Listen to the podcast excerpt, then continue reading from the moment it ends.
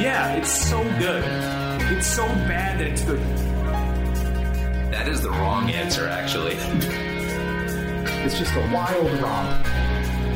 I am feeling this.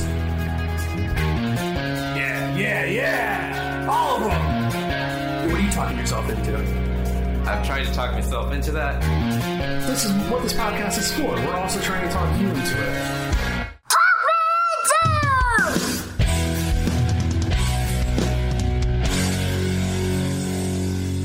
Thank you for listening to Talk Me Into, the podcast where a group of friends try to talk each other and maybe even you into liking what we like. Whoa, that's high energy. This week is the third record roundtable. My name is Jeff, and I've been in Julia Louis Dreyfus's parents' house. My name is Jimmy, and I beat Dan in the feats of strength. My name is Dan, and I don't drink alcohol, but I wear a cologne that smells like bourbon. You're such a man. Of course you Oh, Does do. it smell like leather and wood also? Uh, e- pretty much. It's, it's called bourbon amber, oh my and it gosh. smells delicious. So It's masculine like a rich of you. mahogany. and that's why I pinned you down. Jimmy, Yeah. I must have smelled quite seductive as you wrapped your arms around me. it was very cute. We did have the Festivus party a few weeks back. Upon the time of hearing this, Yes. Yeah. It was like two Uh, days ago. I did draw Jimmy's name out of the hat to perform the feats of strength. It Which said is Dan- really funny because there was about 12 people here. I know. And it just so happened it was a, a pod. It worked out good though, because honestly, like there was a lot of women here who were not really psyched about wrestling me. Except for one. Yeah. Shout out to one of our fans, Jess, who's Yeah. listening now, who w- She specifically came prepared. She, she like, wore came with specific like shoes yeah, exactly. and like underclothes, ready to wrestle.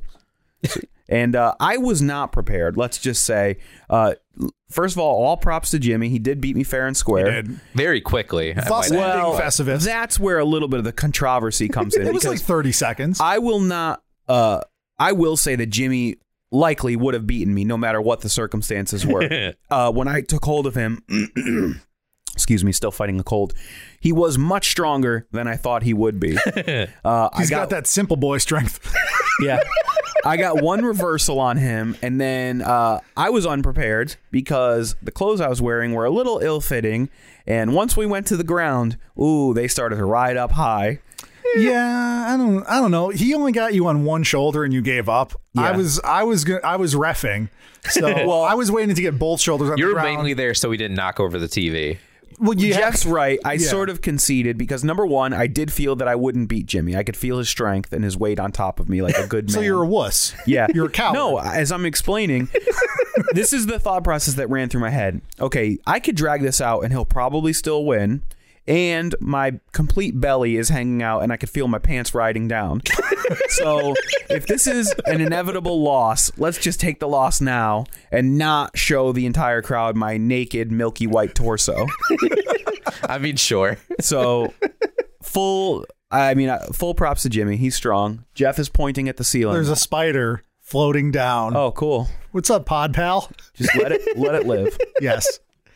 So yeah, that, that was that was fun. That was my first Festivus. Yeah. we had a good time. And Jeff, Yeah. you've been inside Julia Louis, Julia Louis Dreyfus's parents' house. I love this story. Yes. So her father owned a company in Wilton, Connecticut called the Louis Dreyfus Corporation, I believe was the Fitting. crazy name.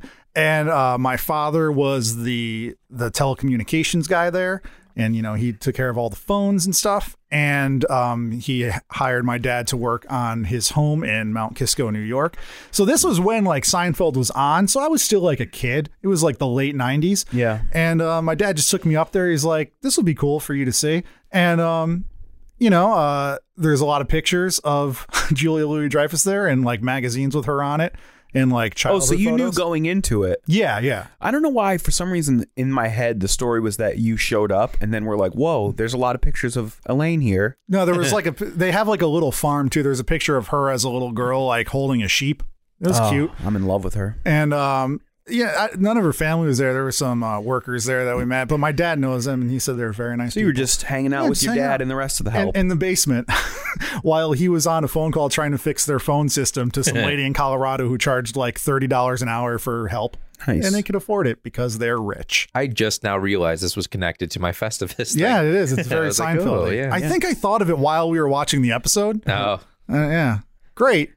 Great, good Great times. chat. Hey, Jimmy, Hey, Jeff. do we have any reviews or ratings or correspondence from the people who listen to our voices that want their voices to be read? yes, they sure do. Wow, we do. Isn't that exciting? It really is. Guys, we have a five star review.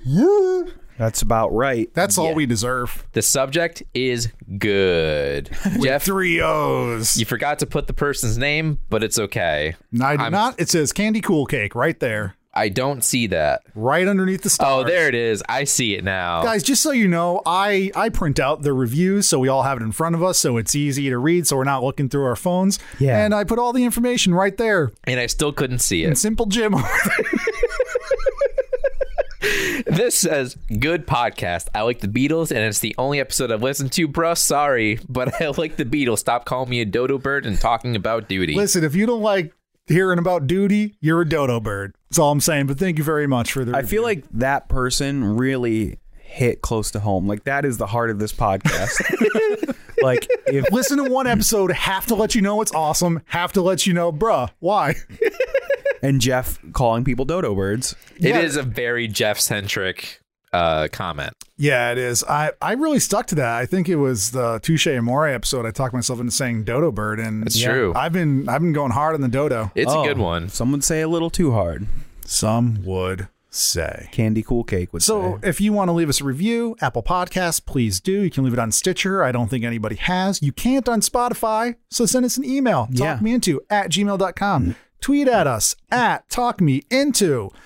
And thank you for liking us. Yeah. Also, 'Cause we this like isn't, you. This isn't a review, but we were invited to a press screening of an independent film in Boston, which we can't make. But please feel free to invite us to things because if it's convenient, we will show up and talk about it on this podcast. Yeah. thank you. And then Dan deletes the email and doesn't tell anybody about it. Oh, that's what happened.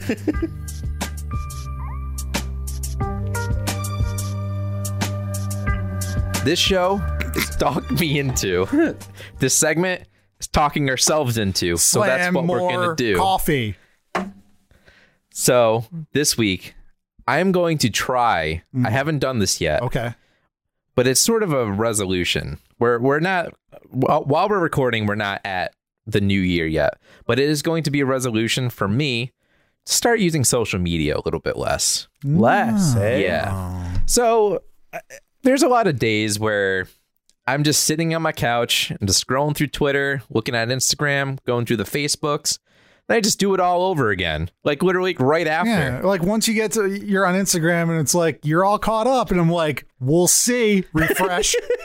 Exactly. I feel one you. more- By the time you get to the end of Facebook, you're ready to start Twitter again. Yeah. So I, I just want to start cutting that stuff out of my life a little bit more. Like, obviously, I'm going to still be promoting uh, Talk Me Into. I'm still going to be coming out, talking, making my little jokes on Twitter. the only reason I still have Facebook, like, I use it significantly less than Yeah. I used to, but it's like there's so much family on there that's like I don't really, you know. It is convenient Talk for to- like the Festivus party. I did all Yeah. my invites through that and stuff. I agree. I, I think social media does have a use, but it, it does sort of come down to a time waster where Um, yeah. So when you're not on social media on your couch, instead you'll just be watching TV without social media on your couch.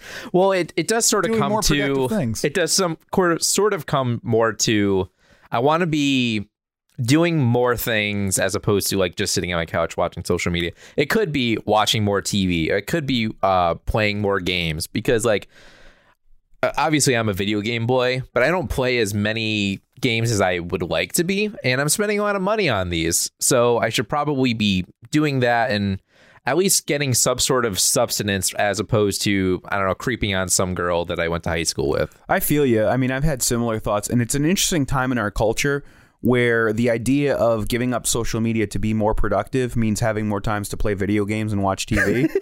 but it is kind of true. Well, It- it's a New England winter, you know. Well, I I still think that there's at least you're like engaging in some sort of art, whether you Eh. consider video games art. Oh yeah, yeah. I, I thought you meant social media. I was No, like, I don't no. know. I'm like, even though, you know, like for me, I've been trying to replace some social media time with like reading comics. I'm trying to get back Yeah. into that. Me too. So I, I feel where you're coming from. I mean, I think Twitter is useful to stay on top of things. Instagram is fun. Yeah. Facebook is you could pretty much cut most of that time out. Yeah. Uh, Facebook, I, I spend more time looking than posting, Same. which is uh, also with Instagram I feel as well. like uh, there's a cutoff at 40. Everyone under 40 reads Facebook and doesn't post on it, and everyone over 40 posts on Facebook. yeah, my Facebook is mostly reposting my cringeworthy stuff from like 10 years ago that show up on my memories. But um yeah, so I'm trying to cut that out, trying to um trying to do more things. I like it. Yeah. Jeff? Yeah. Oh. Oh. Okay. I was going to go to Oh, Dan. oh. You want to go to me? Yeah, let's go to you. Let's go Let's to you, go to Dan. me. Dan, Okay. let's go to you. We're going to Dan, guys. Okay. Guys, you following? We're going to Dan. Okay, so at the time of this recording, it is a few days after Christmas. Yeah. And what I'm talking myself into is reorganizing. And I'm sure Jeff's talked about this a little bit. I'm sure I've talked about it occasionally.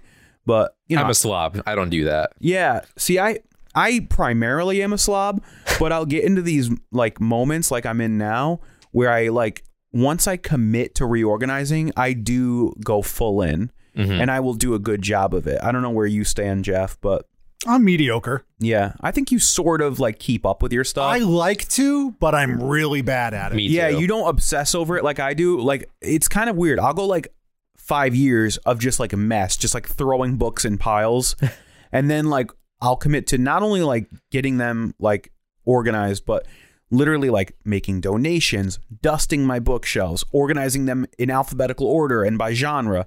So like that's where I'm at now is I'm sort of like in ultra organization mode. I get in that mode like once, maybe a year, maybe two years. Yeah, that's kind of where I'm at too. But right now, I just got to the point where I was like sort of dealing with like a few more, you know, books that I got for Christmas and stuff. And I have a list on the side of my refrigerator, which isn't seen as much, called 2018 goals, and all but two are unchecked. yeah, It's just like organize comics here, Yeah. put this in a frame. Nope. yeah. So I mean, so that's kind of where I'm at. I don't have a lot to say, but I I also tend to do these organization projects like starting at midnight, which is like a really bad idea because then I'm like, I do too. up all night like trying to quietly do things to not wake up my my niece and stuff and it gets a little crazy but w- i am like sort of satisfied with where i'm at with it Nice. i finally like put my books in order by sub by category i'm not alphabetizing them because i have limited space and like sometimes you got to just fit things in where they fit but it's kind of nice to have like all my um like nonfiction in one area, fiction in another area, comics in another area. So I, I'm enjoying the process. I, I got to keep getting into it. I still got to go through like DVDs and stuff like that. I, I'm. I wouldn't say I'm OCD. Maybe a little bit OCD. But I do like things like that. But I don't have like the room or the bookshelf space for that kind of stuff. But like my ultimate goal is to get like an entire shelf to put like all my video games on, and like I want to do like all the cases for like games that I just have the carts for and stuff. So like I, I totally get that, and that's where I like to be. But like my ultimate motivation is like never there. Yeah. So Jeff, Yes. what are you talking yourself into? Well, since you guys are trying to better your lives and, you know, just Jeff's just making it worse. No, I'm try. I talked myself into something that I have not made fun of uh, people for doing. Here we go. Uh, but I'm like, why? You don't need that, wife. You don't need this thing. I'm talking myself into mobile nail clippers. That's right, a set of nail clippers you leave in your car for those cuticle emergencies. You were such an odd person. Because like people do that, right? So there's like people who have one like one in their purse or at their desk at work in their car. I've always just had one one set of nail clippers. Yeah. just in my bathroom. I don't, That's all I need. haven't heard of mobile nail I, clippers. I just called them mobile because it meant like on the go. You just have like an extra Yeah. pair. Uh, yeah. So I'm pretty obsessive about keeping my nails a certain length. I cut Hmm. them about once a week. I think it. I didn't. I didn't realize it until You're not a biter, I did- huh? No, I'm not a biter. You're I'm a lucky. biter. Yeah, me too. Yeah, so like I think it started when I started playing instruments. What I don't really anymore, but you would keep your nails groomed so you could play. And I'm just like obsessed with like I don't like seeing white on my fingernails. You know, I don't like them long because then like dirt could get under there. Yeah, I don't blame and they you. feel That's all gross. gross. And like you know, I that's the the first thing I judge on a person is if their nails are gross and like dirty. Like if people, that's odd. if people deliver food and they hand me their food and like nails are long, I was like, ah, Side Gross. tangent. I remember you saying something about how you wanted like a full subreddit of people with dirty nails while playing Magic the Yeah, Gathering. I'm working on that. Yeah. because because Mag- when you take a picture of Magic cards, I th- I don't know if it's like particular to Magic, where Magic players are just inherently disgusting, or if it's just that you're taking pictures of your thumbs like holding cards. But there are a lot of people with disgusting fingernails, just vile. But um, I don't know. So, but every now and then, like one of my nails will, I don't know if it'll like grow longer. I just cut it weird and it's like a different length than the other ones. And I was just at work the other day and my pointer fingernail was a little too long and I kept touching the mouse while I was clicking. And I was like, oh, I can't have this. So on my break, I went to Target and I bought a nail clipper. I didn't get the cheap one, but I didn't get the expensive one. I paid $3 for it. it's a really lightweight metal and it's, it's in my car now. Clipped my Cool. nails in my car, got rid of all the little fingy nails tossed them right out on the ground and they're biodegrading as mother nature intended Weirdest talking yourself into ever. I, I mean, I feel you. I, I don't really keep anything like that in my car. I guess I have a comb in my car, but i did too and then like the teeth kept breaking off of it I do have like a little like health and beauty aid. Like, is there a better su- name for that type of stuff? 'Cause all, all I say is like health and beauty aid, but I do have like a little like coffee cup at work that I stuffed like some some hand lotion, uh, a comb, a little bit of like uh, pomade. It's like a dop kit.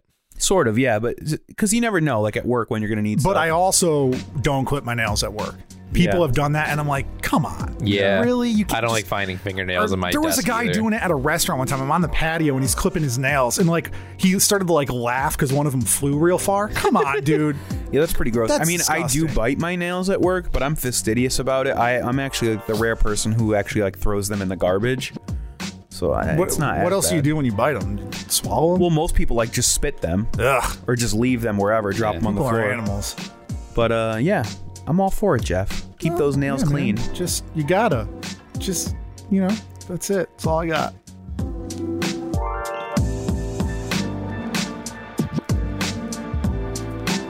Okay, fellas.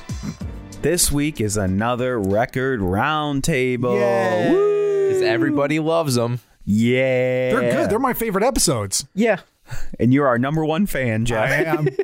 So I decided uh last time we did a record roundtable, I chose Amy Winehouse. you did. And I had a very strong second runner up. So I wrote it down and I've just been holding on to it. I just know what it is. biding my time. So this week I'm going to talk you guys into the album Flood by Oh. They Might Be Giants. I didn't know oh, that. that's interesting. Oh yeah. Okay. The reason why I picked this one I didn't even know you like them. Well, it's perfect for Record to Roundtable because this is pretty much the only album I like by them. Okay.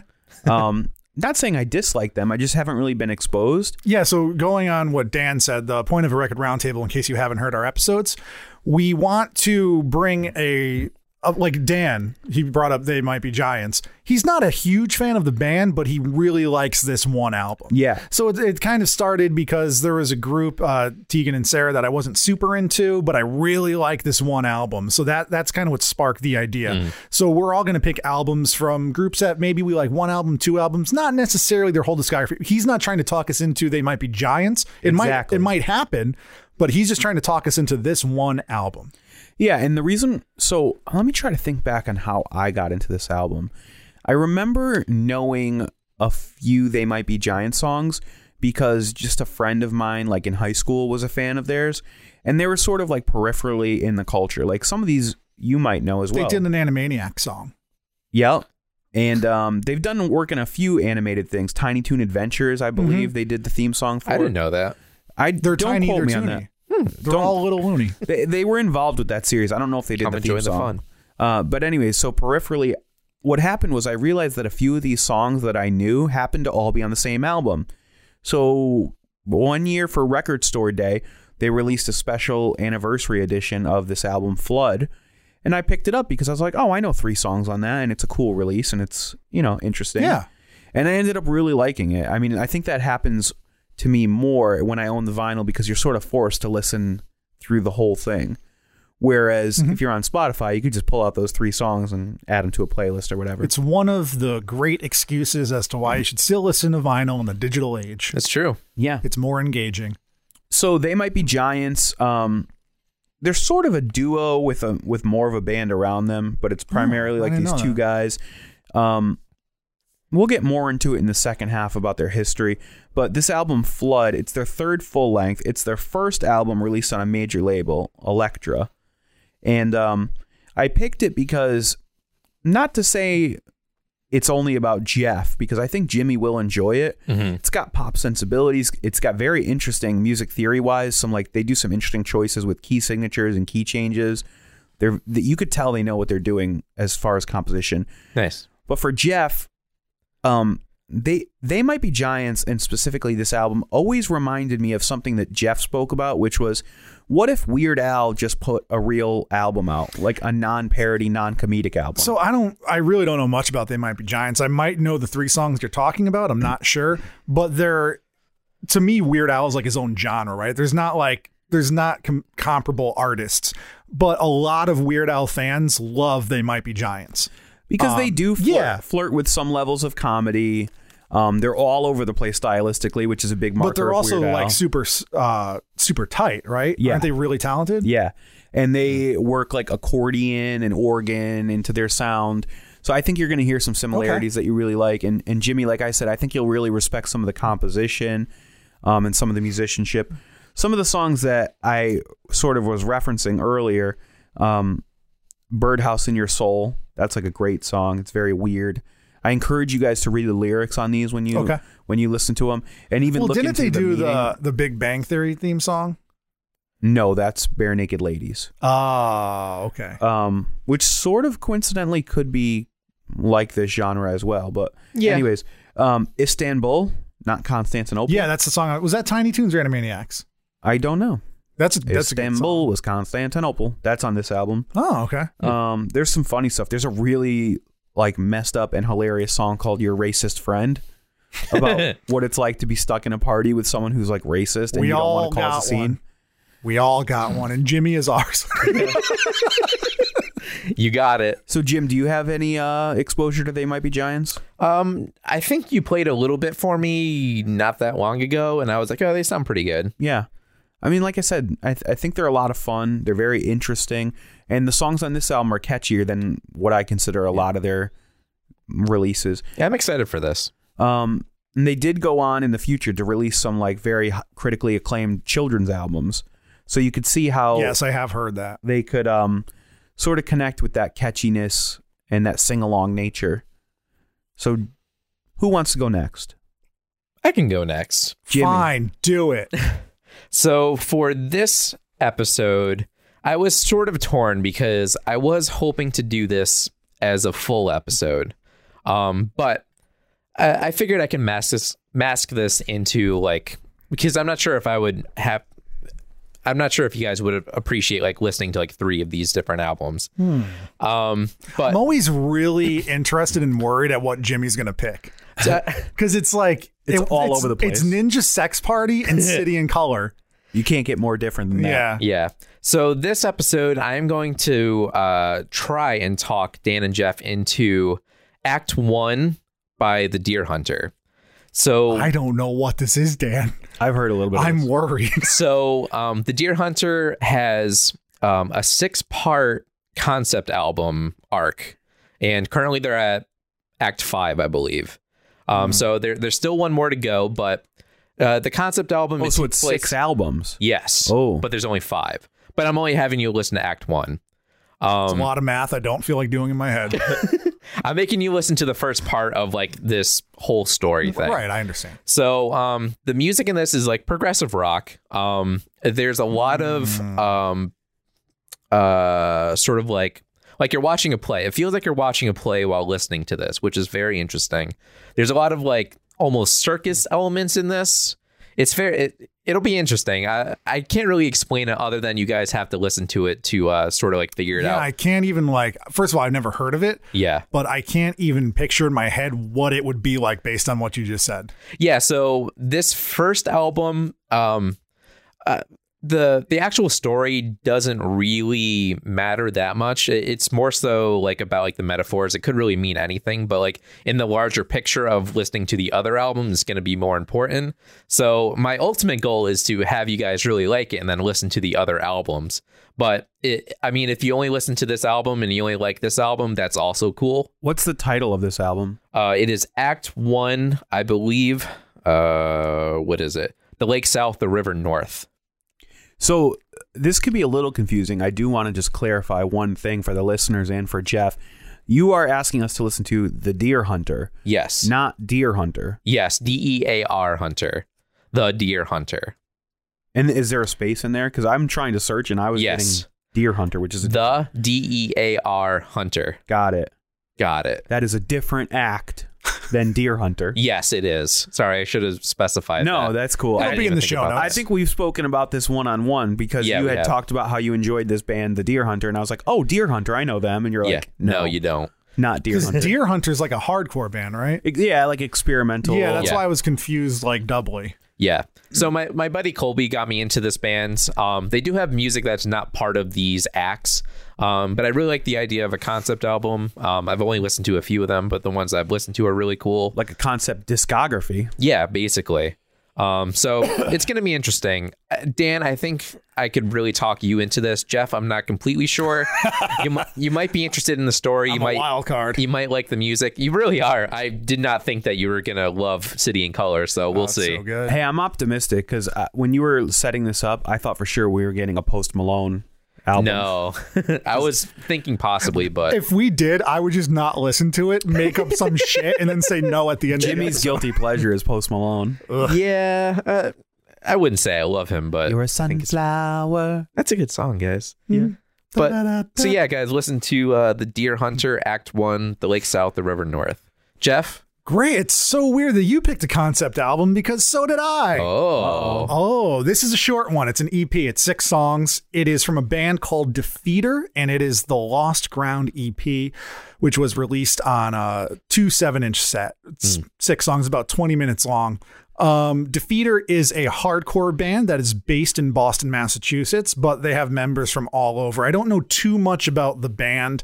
Um, I've never seen them live. I've tried to see them, but it just never worked out and they have five full length albums. And this was released in 2009 after their first album came out. So when I first found out about them, it was probably around 2010. And I found out about them because I was at a show in Providence, Rhode Island. I think it was H2O, which Jimmy likes. and I do. know Dan likes. And a lot of people were wearing Defeater shirts. And I was like, who's Def Eater? Because it was like this different styles. And it was one of those things I was like, I've seen a lot of people that like the same music I like wear a shirt for the same band. Let me look this band up. And at the time, I think their second album either just came out or was coming out, but The Lost Ground was out and I listened to it and I really liked it and um the the concept behind it is it's a story of an African American man during World War II and it it it follows his life from before entering the military going to war and coming back home and it is just like this really nicely packaged emotional journey of this man lyrically and the music just is powerful packs a punch and follows follows this emotional journey and jimmy i think you'll like it because i was shocked when you liked touche amore and i think it's a more um easily consumable pill to swallow Okay. as far as hardcore goes because Yeah. touche amore there's a lot out there's a lot going on yeah. Dan, New England hardcore. You're gonna like it. It's it's simple. You're Do you gonna like know that I actually know members of Defeater? it. I didn't know that. Yeah. I, I haven't listened to him a lot, but Jake Woodruff, the guitar player, uh, used to play for Ambitions, who Oh yeah. we played with a few Mm-hmm. times and we're friendly with. So yeah, I've been actually meaning to get into them more. I've heard some of their stuff casually, but I don't think I've heard this E EP. Yeah, so I do like all of their albums. Um, I didn't want to do an episode on it because I don't want to say it all sounds the same because to me it doesn't. But to somebody not into hardcore, they might it might just blur together. it's of a piece. Yes, but even as a hardcore band, they do things that are pushing the genre limits. Like their second album, um, there's like they have like a full album it's like 12 songs and then there's like four more songs that are like really acoustic and they it's also a concept that follows a story um they're they're really tight but i really wanted to do this for a record roundtable because it's short it's powerful uh, musically and lyrically and it, it it's just a, a great release and you know i've i've been listening to it for a while and i just listened to it on the way here just to kind of refresh my memory and there were parts where my entire body just got chills still It is listening to cold these out. parts. It is. I was in a vehicle with heat, but I forgot to turn it on, so I was a little chilly.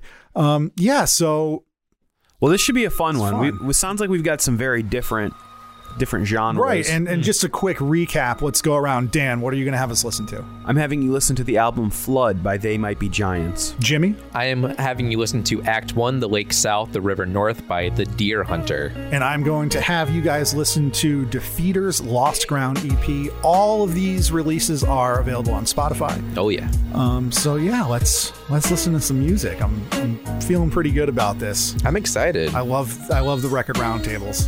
Huzzah! Okay. fellas. Dan, as we are recording Yes. and we are talking about records, I believe Yes. yours is first. Ooh. Yes. So what did you have us listen to? I had you listen to the album "Flood" by the band They Might Be Giants. I and need- guys, we will be spoiling this. I album. need to read. They you my are notes giants. because I wrote down the album Flued. Did I listen to the Flued? right one? Yes. Okay. Are you speaking Naderlander at the time?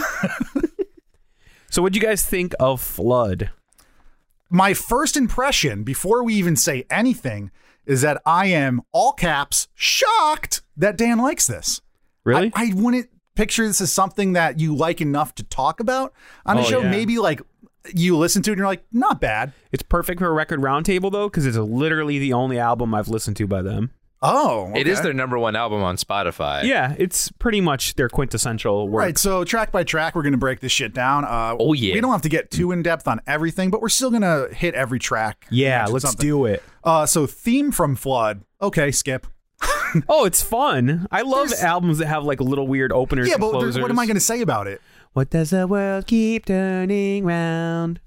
Jimmy, what'd you think? Not much to it. I, I thought it was funny. I, I do think it, it it's funny that the world is rejoicing Mm-hmm. that uh there there's a new album by They Might Be Giants, where it, which is pretty funny because they're like not a huge band at this point. Yeah, this is their first major second release? album, I think. Yeah. yeah. So yeah, I thought it was funny. Like it, I could definitely see how that would inspire like other comedy albums to do that because I know Ninja Sex Party opens up an album every w- uh like every album like this. Like they'll like have an introduction. yeah, I'm okay with intros, but like if I'm listening to an album, even if I like it, I'm I'll Oh, just going to usually skip, skip it. Like, it. I don't, I don't Yeah. need to listen to it. Yeah, I would probably skip this too, but it is funny. It's only 28 seconds. All right, well, let's move on to Birdhouse in Your Soul. Yeah. So right off the bat, this is my favorite They Might Be Giant song. Oh, okay. I think it's the most interesting and the most catchy. I also think it's their biggest hit.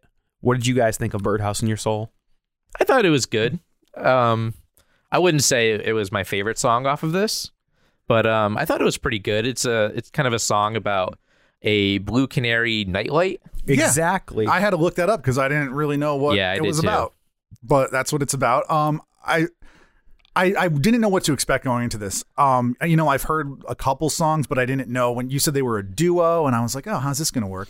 Um, I think that the vocals were pretty nasally. Wasn't expecting that. Not necessarily a bad thing, but I just wasn't expecting it. They can and be. it had a, a an interesting digital composition because for some reason I thought this was like a full band. I thought maybe it was like two guys, but it was like they Mm-hmm. recorded as a full band. So I thought it was interesting because I wasn't expecting that. The instrumentation in this definitely sounded like a song that could be on the radio today, which I think was pretty good. It it sounds like they're like not innovators, but they were definitely ahead of the curve. it's really hard to pin them down because they do work with other instruments. They do They perform do live with a later full on. band. They do right. And and even on this album, it's all over the place. Some things are completely digital. Some pl- things are a mix. Um, there's some weird instrumentation. You get accordion on Right. tracks. So after I listened to this and started taking initial notes, I found an article from Rolling Stone where they interviewed uh, the band about this album. They broke it down track by track, and they were talking a lot about uh, like a some specific type of Casio keyboard that they had. And at the time in 1990, it was like it wasn't new, but it was still like pretty crazy to bring it in um, on a major release on an album. And uh, a lot of their budget for making this album went to like three songs, and this was one of them. Oh, yeah. Mm. because it was like expensive to get that sound at the time. I thought that was pretty cool. There's a lot of layering There is, Yeah. on, on all this. Yeah. Um, but to me, like going from the theme to this is kind of interesting because it's weird. it's weird and it's I wouldn't call that this album a comedy album. There's definitely No. funny moments, but there's I would call it an esoteric album. So there's like it's sort of all It over the borders place. on novelty, Right. but it's not. I want Hmm. to. I want to go that far. I mean, we get into the next track, "Lucky Ball and Chain," which is one of the funnier songs. Yeah, the accordion hits hard here. yeah. um no I, I i really like this one it's it's a classic country western like thematic song Yeah. he Um, lost his woman, yeah and, now he regrets it. but this is this is like a song that really borders on novelty because you already have a genre change Mm. um you have Yeah. like gunshot sound effects in it which i thought it was fine it blended into the music and it like set a mood and set a tone but it's also not like done for comedic effect so Mm. it is in between comedy and novelty Yeah. it's weird What'd you think of this one, Jim? Yeah, it was really good. um, I thought it was really funny. Like even just the title, I find is really funny. Like my lucky ball and chain. Yeah. Like I don't know. Just He the took her for dissonance. granted, and now she's gone. Uh, I mean, um, the one thing, like, I think I may have mentioned in the first part of the episode, but um, the reason why I think Jimmy might like this is because even when things get weird and and off kilter and stuff, these songs are still hella catchy. Yeah, they I definitely lost are. my Oh, there's- lucky ball and chain. there's one on here that we'll get to that i've been singing for like two weeks in my Yeah. head and i can't get it out I do appreciate the tuba at the end. I do like a good tuba. yeah. Huh, Uh, you're a two boy Oh yeah. So then uh, I may have misspoke earlier when I said Birdhouse in Your Soul was the biggest hit because Istanbul, not Constantinople. Yes. That may be their biggest Knowledge hit. is fun, and I know this bop. Yeah. Yeah.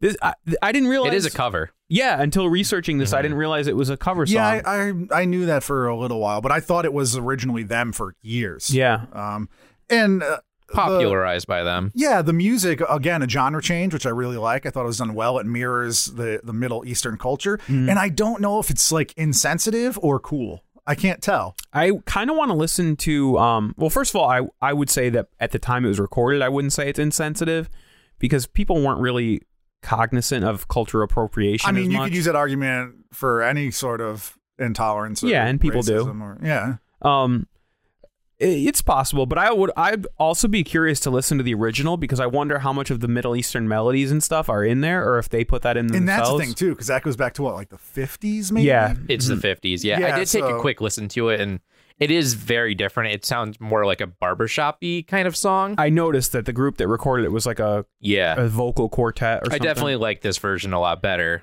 Um, but yeah, th- I thought the song was really good.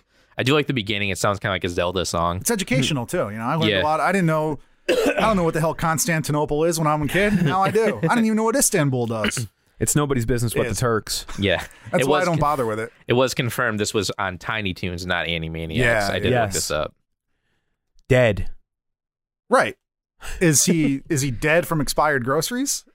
Like I didn't get. it at Or- first. is he the groceries? I take it literally that he was reincarnated as a bag of groceries. oh, Yeah, this was weird. This is a weird song. yeah. It's piano and vocals only. Um, very strange song. uh, It's built like an old vocal round, yeah. which is kind of an interesting. I didn't think it was very funny, and I, I think that this song was supposed to be funny just because of the subject matter, and I didn't find it funny. this is one that I group under esoteric. I don't think it's like funny because I don't think it's obviously the concept is weird, Right. But it doesn't go so weird that it's like sh- like punchliney. So for me, it's just a weird idea that they turned into a song, but it's also again very catchy. Yeah, So, very catchy. We're, we're five But I'm songs, we're still five alive tracks and in. there's Okay, nothing keep singing, keep I going. yep, keep dozing. It's really good. Um, we're five tracks in, and right now, after listening to this, I wasn't quite sure of the appeal of this song and the album as a whole Mm-hmm. up to this point because I'm just I still can't place like I don't I don't I don't know. Yeah, But let's move on. and Maybe I know. Maybe I learn. because I have a feeling that the next song, "Your Racist Friend," Yeah, was a big one for you. I'm always the racist friend in every group. No. I'm not.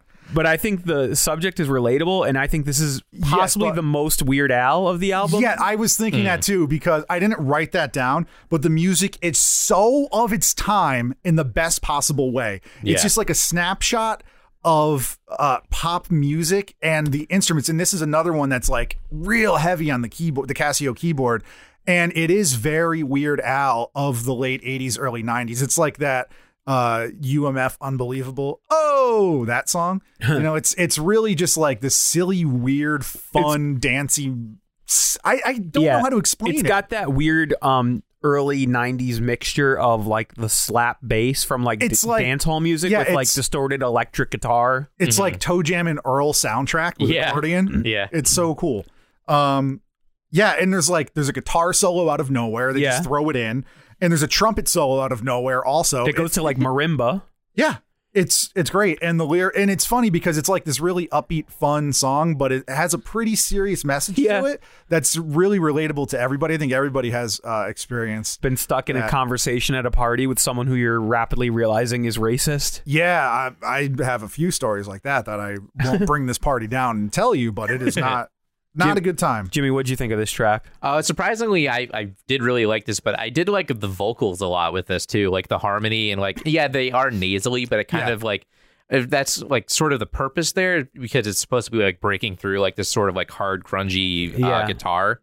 And it helps when you're doing harmonies and stuff. Like Yeah, it is. not to nerd out, but as Jimmy and I were like choir geeks in high school, um, and especially like Jimmy sang bass, but I sang tenor some of the time, and they would always So tell you does to that like make Jimmy daddy? Oh yeah.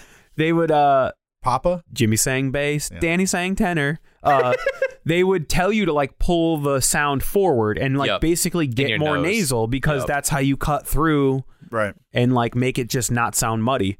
So to me, that sort of works in this band. Yeah. But yeah, that that interested me and I liked it. Yeah, it was a really good t- really good song. Still relatable after 30 years, which is pretty sad, but Yeah. you know. Does anyone here beside me want to see a Particle Man comic book? Yes. the- Yeah. The, only note I wrote down for well, I wrote down too. I know this song because I've heard it before. Um, I'm not sure where, but This it was might also have been a on Tiny cartoon. Toons. Tiny Was Toons. it okay? Yeah. Um, if a comic book was a song, Yeah. Yeah. it's fun. But like a weird comic book that our friend Caleb would read. yeah, but like 'Cause it's like Particle Man and Person Man and stuff. yeah, but there's Man. there's Yeah, been a lot of Triangle like Man. weird um, deconstructions of comic books and comic book In the superheroes medium, yeah. in in comic books themselves that are done pretty well, and this is just another silly one. Yeah, I would read about a gang of super friends like Particle Man, Triangle Man, Person Man. Who's the Who's the last one? I forget. Anyways, Universe Man. yes, thank you. What did you guys think of this? It was very It's good, funny. Yeah, Um, I I I like this because like sort of just like the music kind of like went with it. Like um, I don't know. They're talking about like sciency topics and stuff like the particle man. Is he water or like uh, does he get wet or does he make them wet? Like I don't know. It was very weird and very strange. But like I just love like the the instruments just kind of like clanging together like every other beat.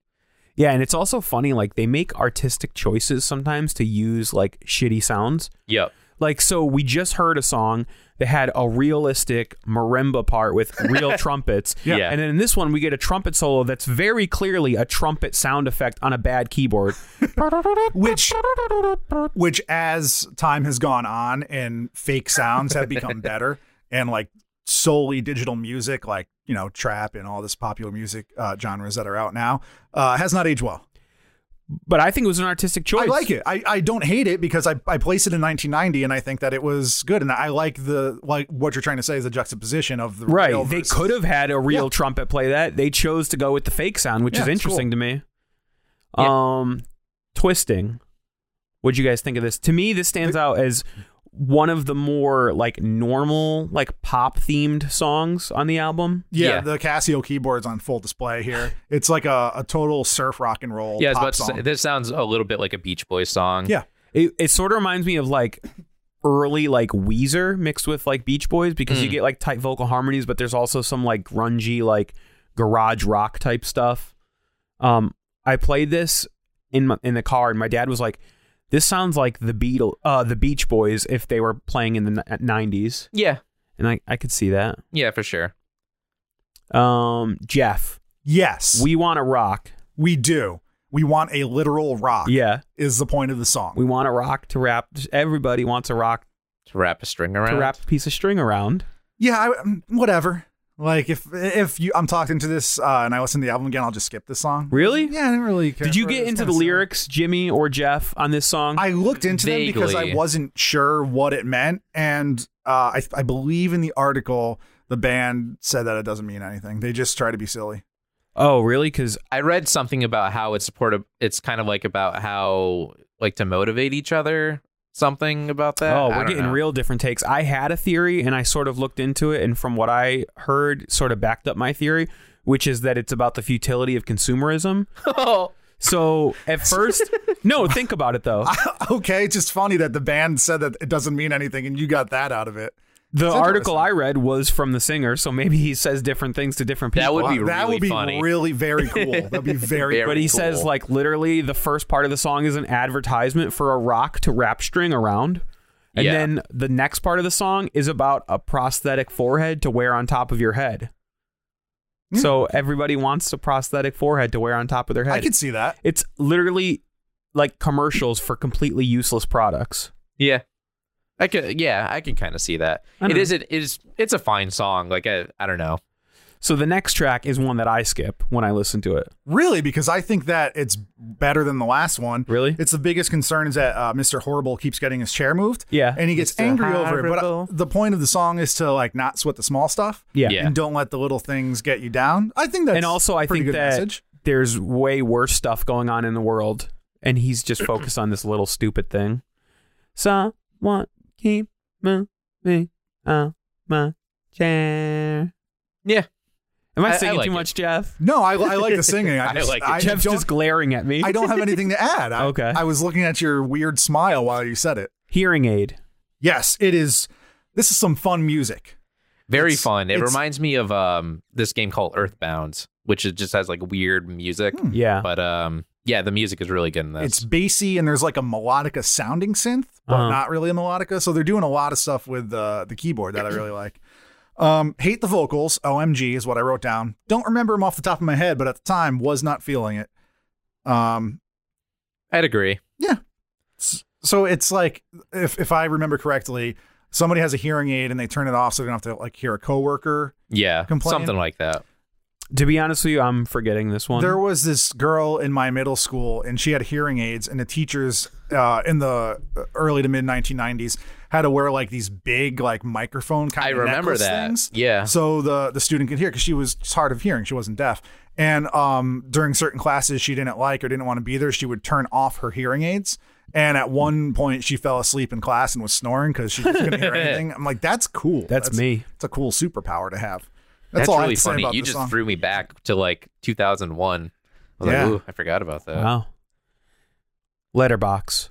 Nope, minimum wage. Oh, minimum, wage. minimum wage. It's like a really bad 60s educational video soundtrack, and I am here for it. oh, it's really? really funny. To me, it reminded me of Gunsmoke or Rawhide. Yeah, yeah. Rawhide. It's just like That too, but it's minimum wage. It's, it's of the same time. Yeah. It's so good. Yeah. It's so funny. and it's all. It's, This I is, don't this is the understand funniest it. but- song on the album, Yeah. and it doesn't really have a point, but I just love it because That's my favorite part about I it. like that there's no context. Yeah. Yeah. It's so I literally good. just wrote down, just look at the lyrics page because it was because I was going through the lyrics like song by song, and then I just got to that one, and it just said minimum wage. Yeah, Well, it's funny because I was like on one of those websites that tells you like the meaning behind song lyrics or something. Yeah. And uh, obviously, like the band has not commented on the song minimum wage at all. Right. but one fan was like, the only thing I have to say about it is.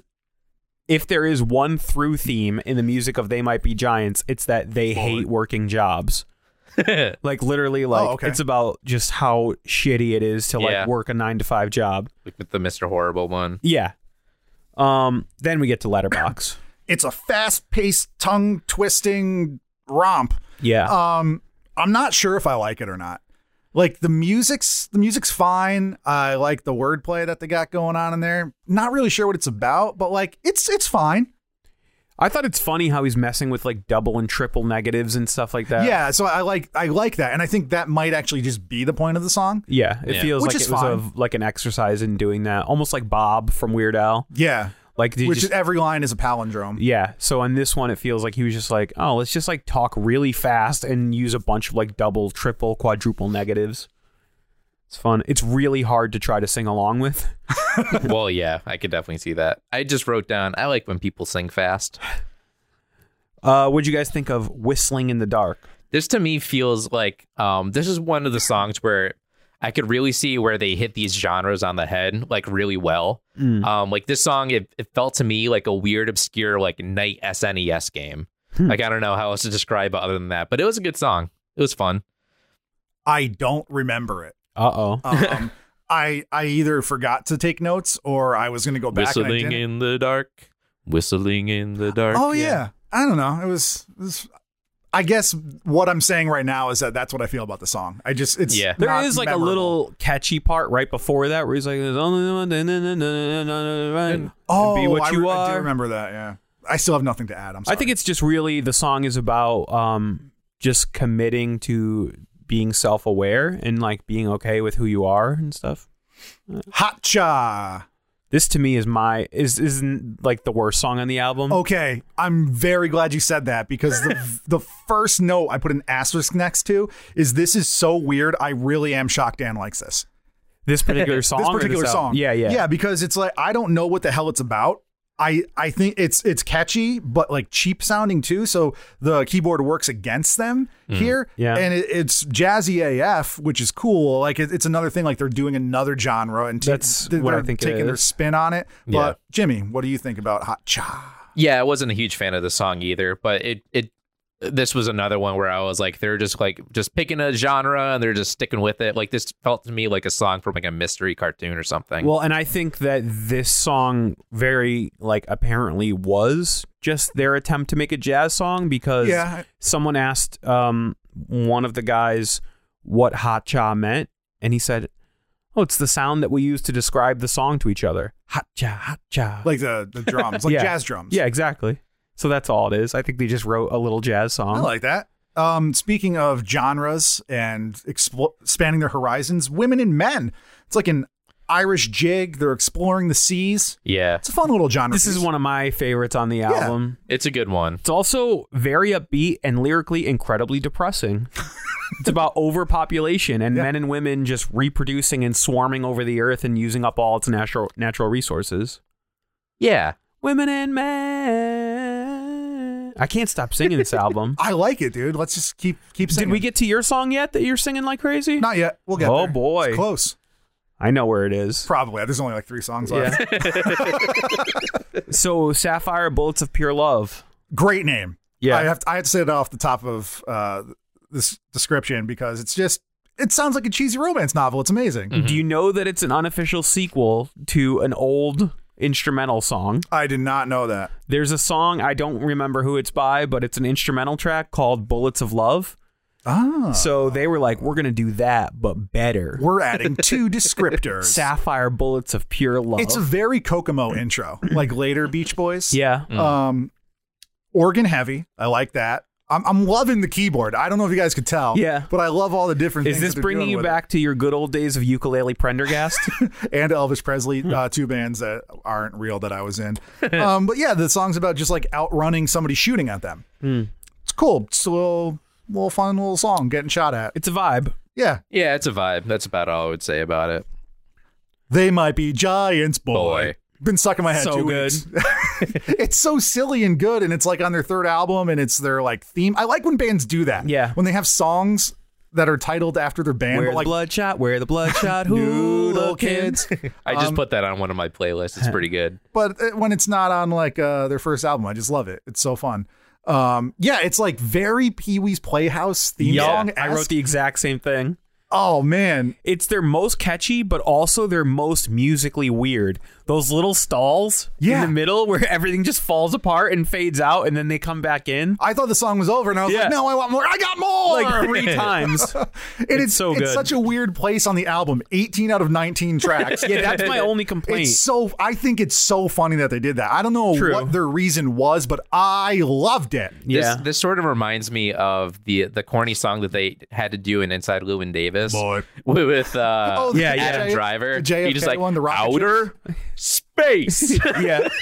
it is sort of like that. It's got that '60s vibe, which oh, I, I, think forgot Adam Driver was in that. Yeah. That was like 2013 or yeah, something. I think um I mean Pee Wee's Playhouse was definitely inspired by those like weird early sixties children's Yeah. songs. And I think this comes from that same vibe. Yeah, I, I really liked the song. It was great. Dear Um, Mr. Kennedy, by the way, is the title of that Oh yeah. Road movie to Berlin. Uh oh. Um, it has a feeling of finality, which is It does. appropriate for I like um, the it. last track of an album. Um, Then it has that weird interjection in the middle, and then goes back to like Yeah, a nice there's there's somber like song. um there's a lot of whistling which I dig because in in the band Elvis Presley which we just mentioned which I was in we had a song it was a D and D based band and we had a song called Loot the Corpse and I had a whistle solo and it was really fun Oh, Yeah. it's a fun little I fun played little song. sound effects on that song. you did yeah you, you had a keyboard that played sound effects are we they might be giants Yes, but way worse. they might be ice giants Yeah. There you go, Jeff. let's do it boy So overall thoughts. I mean, before I get into what you guys think, I do do want to say like I was a little worried on re-listening through this that I that I may have picked an album that was a little daunting.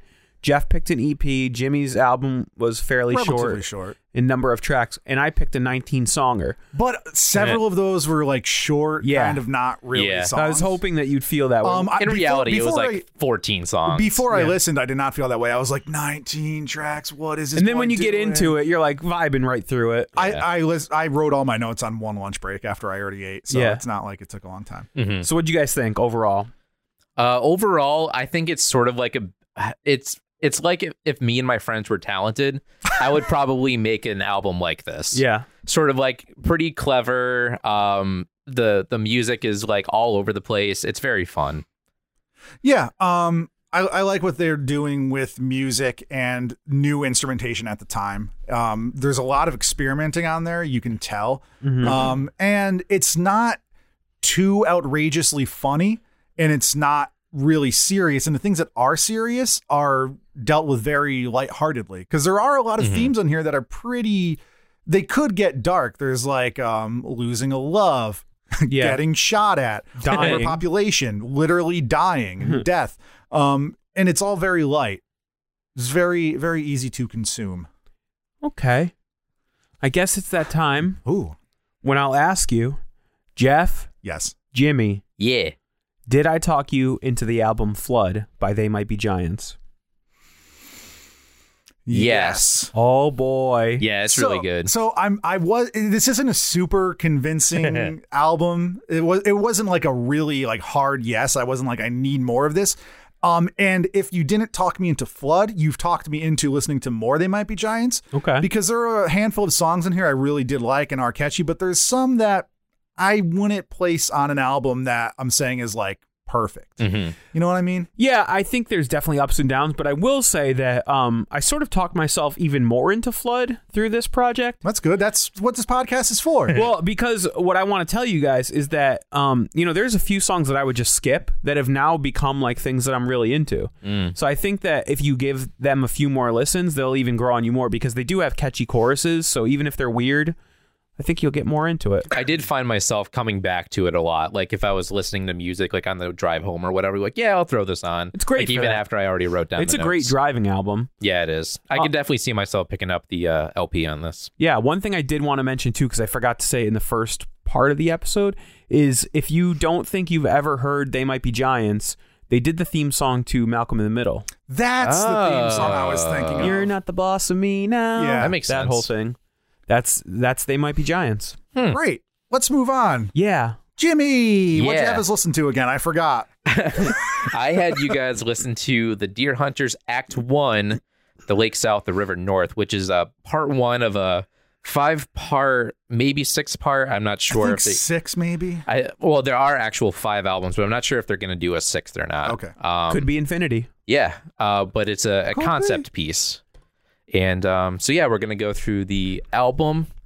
Starting with Battissimo del Fuoco. Yeah, which And- is uh, one of the albums like ongoing themes. Like every single uh, these albums sort of had the theme of uh, the flame is gone, but the fire remains. Okay. That uh, Um, I immediately know why Jimmy likes this. Uh, the It's very first up my track is alley. Mm. a cappella, and he's a he's a choir boy, yeah, as previously mentioned. Yeah. I don't have too much to say about it. I thought it was, um, at at first listen, I was like, okay, this is setting up something that's going to be like dramatic, like this big drama. Because Jimmy said Mm-hmm. it, it's like it's a story. This album follows um, a particular story, so it's setting the tone, I think. And I think it did a good job at getting you in a mood for what's to come, which I didn't know what was coming. Yeah, and if you look at this album and the greater selection of albums as some sort of like um traditional like Broadway show or musical or something, there's an old tradition going back in musical theater of um, these sort of like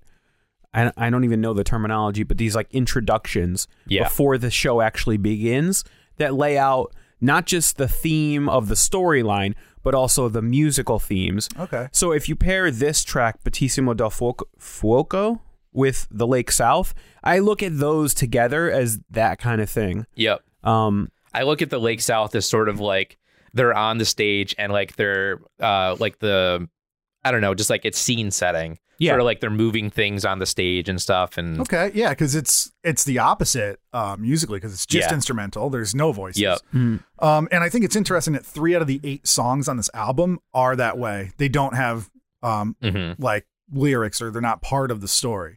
So I thought that was interesting. yeah. I, I, I tend to group them together. I almost kind of wish they were one song and just split in the middle. like Fleet Foxes does. Yeah. Yeah. Um, I also like, I mean, I guess we're sort of moving on to the Lake South. Uh, Yeah. I, I think of that a little bit as that little musical interlude in the middle of Sergeant Pepper's Lonely Hearts Club Band, the song, because it's all those brass instruments. Yep. And uh, yeah, it was cool, interesting. I I became very curious to know like, okay, we've heard this weird like sort of classical a cappella song, and then we've heard this instrumental. What is this album going to actually sound like? yeah, I was Yeah. pretty excited here because I'm like, I don't know what's happening. Yeah. I don't know what's going on. It could be anything. Then- And then we get to City Escape, which feels like what the band actually sounds like. Right. Yeah. Because Jimmy, this is like so the band releases their regular albums, then they have this on the side. It's kind of like ICP's albums and Kind then their of, Joker yeah. cards. But correct me if I'm wrong, but wasn't this their actual first album? It release? was. But Oh, okay. This was a side project for for the uh, main singer, and uh, then he got kicked out of the band. So this became his main project. Oh, That's pretty funny. yeah. Well, Jeff, what did you think of City Escape? instantly hate everything about it. Um, I knew- I knew this was gonna be problematic. I was like, okay, this is going to be like. I was really excited, and it sounds like a worse Panic at the Disco, which is already a garbage band. so I was like, okay, maybe it'll change. Like I'm hoping it's changing, but that's my first impressions. Um, and like two minutes in, it gets like this weird drony thing, and I'm like, all right, I'm back. You caught, you caught me emotionally. Like I'm on this journey with you, and then back to garbage instantly. And- I, I heard this song and I was like, oh, Jeff's not going to like this singer. and uh, then it like transitions to a weird hip hop beat, and I'm like, I'm cool with it because I'm like, all right, it's, I get it. They're like messing with genres. There's already like four genres already in Yeah. the first three songs, but the actual like what I would call the band is not good so far. I mean, uh, to me, it reminded me like my first idea was um, I'm like, oh, this is sort of like um, My Chemical Romance, like very A little. Yeah. uh, like super dramatic and you know emotional and stuff like that. Then I started thinking about um, Coheed and Cambria, and then I kept coming back to Coheed and Cambria because they also do long form, multiple album themes. Yeah. Oh, they do, huh? Yeah. Yeah. Good Apollo, I'm Burning Star 4 or something. So they're like science fiction, whereas this seems more rooted in like earthly, like fables and stuff. Hmm. But uh, yeah, I, I enjoyed the first track. Um, for me, well, I call it the first track, but Yeah. I, I enjoyed the city city escape. For me, it ran a bit long. I liked the transitions, Hmm. but I thought each one of them could have like been a little trimmed up I agree. but I think it was a good. Um, it brought the energy up a lot from the first two openers, which I liked. and and then at the end we get like another transition to like this uh piano fade Hmm. and i like that but then they get, went back again like they keep like to me it wasn't really balanced they were like fading out coming back fading and not really done too it wa- it was a little too much that's just me nitpicking Well, I think they But- purposely like went to like a drony type thing I, at the which end i which i like because then they wanted like an abrupt transition right into the next and, track. and lyrically because this is a story so I, I i looked up the lyrics because i couldn't understand the words when he Hmm. was singing He- it's a lot of like, "Wah!" right which which might happen in my album because a lot of people aren't familiar with hardcore so Yeah. you might not be able to like i understand i'm not familiar with this genre Yeah. so i needed to look it up and then i read the lyrics and i have no clue for what this is about that Um, I have no clue for. I Like, agree. oh I, still don't know like i didn't look into meanings but reading the lyrics i don't know what's going on and this is the introduction to an epic Yeah, So unless it's just like teasing us and it's not supposed to like lay this things album- out, but I, I really don't know at this point what's going on. yeah, this album kind of like you could look at this as one single ent- entity and like just like just say it's like a metaphor for like anything that you really want it to be. But it is kind of like table dressing for albums to come. So um I I definitely have a lot of thoughts on this, but I want to save them for the end. Okay. Because they kind of run through each track. Yeah. Um The Inquiry of Miss Terry. Yeah. What'd you think of this one? Uh, it was a lot more ambient and chill, which so far is what I'm digging on this. Mm-hmm. Yeah. Um, on this uh, album. Not so into the wailing. No, and there are more subdued vocals on this, and I still don't like his whiny vocals, but I like it when it's like more chill and flowy, Yeah. which this song kind of was.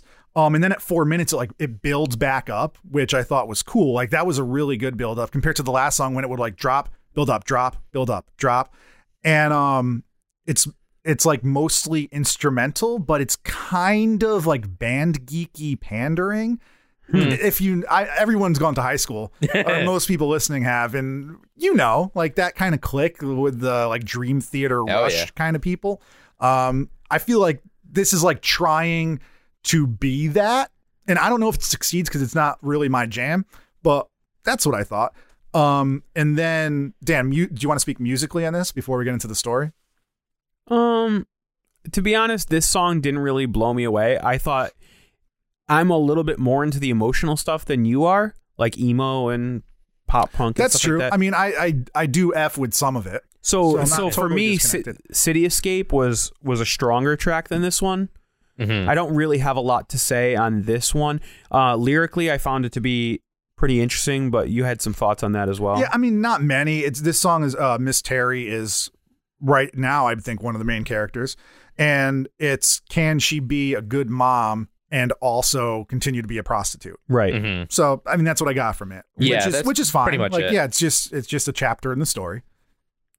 Yeah. Um, I I have some more music theory nerd stuff to say about the next track. Yes, so do I. Okay. I had to look it up because I didn't understand it. But yeah. 1878.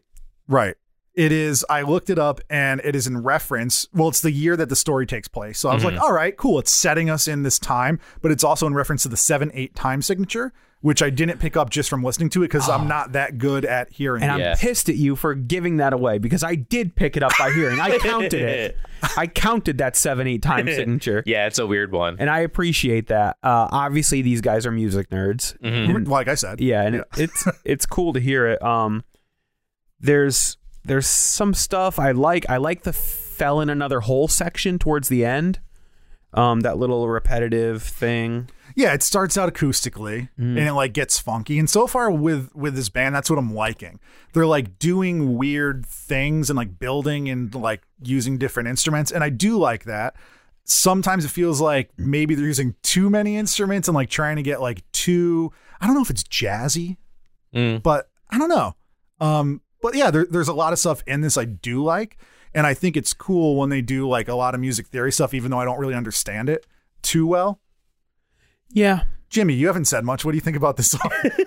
Um, to be honest, these all kind of just like run down to me Yeah, that's because fair. I listened to all of you them. listen to it in a row, and it's not very long. um, yeah, no. Um, but uh, honestly, I'll give overall thoughts when we get to it. Um, I do still don't like his vocals. That's the biggest thing about this is I, I don't like the vocals. Mm-hmm. I and get it's- that. It's like the lead singer of Thursday, but worse. It's like screamo light, and I, I like Thursday. They're an okay band. There's a couple albums I have from Mm. them. I never listened to them. He reminds me a lot of the singer of My Chemical Romance. Um, Then we get to the pimp and the priest, which is probably one of my standout songs on this album. yeah, I like this one a lot too. Yeah, it's circus. it's like a waltz. And there's like a cool little drum beat. Yep. It's interesting that you say it's a waltz, Jim, because there are several sections in 3 4, which is a traditional waltz time signature. You're welcome. Um, I, I liked the juxtaposition of when people are down on their luck or going through hardships, they tend to either turn to the pimp or the priest. Yeah. Meaning, like, do you give in to the sins of the flesh or do you run towards religion? And then, like, when looking into the lyrics, people were saying, like, oh, this is actually one character, the pimp. That's slash what I priest. got from it. But I think you can have that character Mm. who is the pimp and the priest, but have it be a metaphor for what you just Well, said. and they are obviously like they're messing with that. Like the- Right. there's lyrics in here that I I wrote down um in the section where he's like confess, oh confess in the cha- in the chapel or the brothel where we suffocate stress.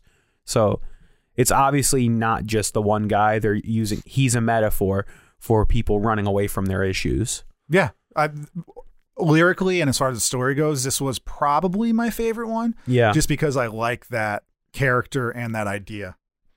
yeah. And um, it's important to note that this is six minutes even. And we will Ooh. get back to that. Ooh. Because I had a theory. The next song, His Hands Matched His Tongue, is also six minutes even. Um, I didn't Dan, notice that. Why don't you start this? Yeah, I mean, this song it, it didn't really jump out to me. Um, it felt a little long, which I kept running into a lot on this album. I liked a lot of the ideas for like the first three minutes, and then I was like, mm, I don't. I think I've had enough of these lyrics and these musical ideas. Yeah, it's it's acoustic and somber. So like a lot, if you have like a fast paced song, like a waltzy song, six minutes isn't too long. But when it's like slower, six minutes feels like it could be a stretch. So yeah, I can see that. And they are making transitions, which I like. But it, like I said on the on an earlier track, I feel like the time within each section is a bit too long. I feel like they need to make the change faster. Yeah, I thought that the transitions weren't done too well in this track, whereas before in other tracks they did it better. Mm-hmm.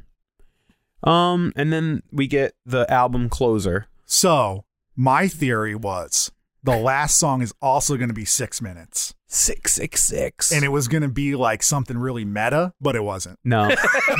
there were just two tracks back to back that were exactly six minutes. yeah. Order 66, maybe. Who knows? Yeah. What they, those wild guys were thinking. Um. I do like that the name of the album is The Lake South, The River North, and one of the Right. first songs was The Lake South. and- Well, and they're the two instrumentals. Yeah. This is instrumental, and I'm cool with it. I like that. yeah. Uh, but it's weird that more than half the track is like rain or static and clapping. So I, that's not a bad thing. Mhm. Um, I think it it sets the stage for an act two, and, and like it's presented as a play, like you use Yeah. Mm-hmm. the Broadway metaphor. I think that's cool. Um, the raining and the static puts you in a certain place emotionally, and then the clapping is kind of just like you watched a show. Yeah. Yeah, you did it. I sort of wanted to know, was this intended to be like a secret track? That little chunk at the end, I don't think so.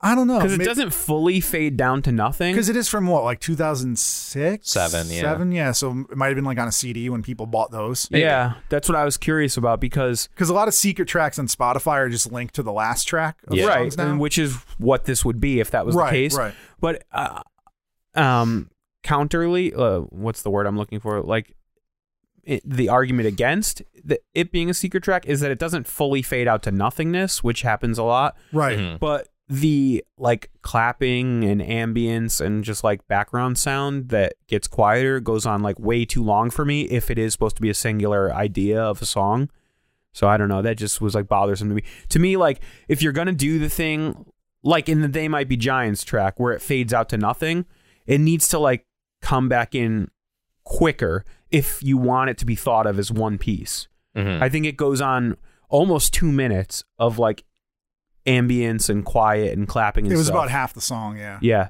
So Okay. f- for me, if they either intend that to be two separate thoughts, or if it's supposed to be one thought, it's too long in the middle. Okay. Well, I'll I'll sort of give my final push. You guys can give some overall thoughts, or I could just ask the question. But um, so with this, like I said, it, it sort of is just like table setting for albums to come. Um, this is part one of five parts that are out. Um, a lot of these themes do like sort of reoccur. Like I said, the flame is gone, the fire remains, comes back. In uh, the fifth one, there is a, s- there's two songs. The one says the flame is gone, um, and then the fire remains, which is kind of cool. Um, there's a lot of really cool. Um, uh, it's weird because the first album is a lot of more like metaphors and stuff, and then by episode by like track or the third album, it's like just like straight up. It's like the name is called like mustard gas, and he's like, yeah, there's a lot of mustard gas. Like that, that's sort of it. like that's what me and my friend Colby were talking about. Like so. The, it, it's weird because it does go through, I believe, goes through the First World War and stuff too, which is kind of cool. Um, but yeah, if you guys want to give some overall thoughts, Yeah. So, um, I Did you- guess okay, how can I say this? Did you want to ask the question because you did say that you wanted to? No, say no, I something could talk about something. this now. Okay. I just didn't want to keep like talking about the lyrics because to me, like, I had the same problem going through the whole album, which is that I didn't understand what they were talking about until I looked up the meaning. Right. Yeah. And then once I read the meaning, I liked it. But should I be required to do that? yeah, I, I, agree I with you. get that. Especially the city escape, I had no clue for. and uh, uh it, it goes along with what jimmy said they're literally like laying out the characters so after reading the meaning i learned that like you know it's about this boy and miss terry is his mother and the pimp prostitute is go- or the pimp priest is going to be like the bad guy throughout this series but i just didn't didn't get that like sure like miss terry is the story of a woman but i didn't get that she was the mother of this boy that's spoken about in city escape and one of the other tracks I get that, but I, I guess my counter argument would be like with Fleet Foxes, like the last Fleet album Foxes. that the last album that came out. I have no clue. No, I have no clue for what they were talking about in that last. right album. but they're also not trying to convince you that there's an overarching story yeah, that's true. so i i guess i want a little bit more um if you're going to say it tells a story it needs to be a little bit clearer for me Yeah, um but yeah i, I mean, maybe there are things outside that was that were contextualizing a little bit more. I think that happens in a lot of things that you're close to. yeah Um, also we're looking at it several years in hindsight yeah, So maybe like Yeah, this as is, like, this 15 album years came ago now. out and the promotion 13. and stuff like that and the touring, maybe it was a little bit more clear. You know, people had time to really dwell on this one album and stuff. Um, so I guess like my downsides would be uh, lyrically, I thought it was a little little too heavily veiled in metaphor, Mm-hmm. and musically, I I liked the ideas. I thought they were a little bit drawn out and a little bit long. Um, on the positive side, I thought the production, the performances were all strong, and I think they had a lot of interesting, um, interesting ideas. Like Jeff compared them to um, who's that band? Geek band? I forgot what you just said. Dream, Dream Theater. Theater. Yeah, they're like Dream Theater, but a lot better than Dream Theater. oh 'cause yeah, Dream, Theater, is doo like doo butter. really corny, like metal. Yeah. This Yeah. was like at least like trying some interesting things and different genres and stuff. So, so yeah, goods and bads for me. Jeff, do you have any overall thoughts, or just ask the question? Uh, just ask the question because I don't have anything else to add ba- Okay, based on what Dan. see where just that's said. coming. Uh, all right, Dan and Jeff, did I talk you into the Lake South, the River North by the Deer Hunter?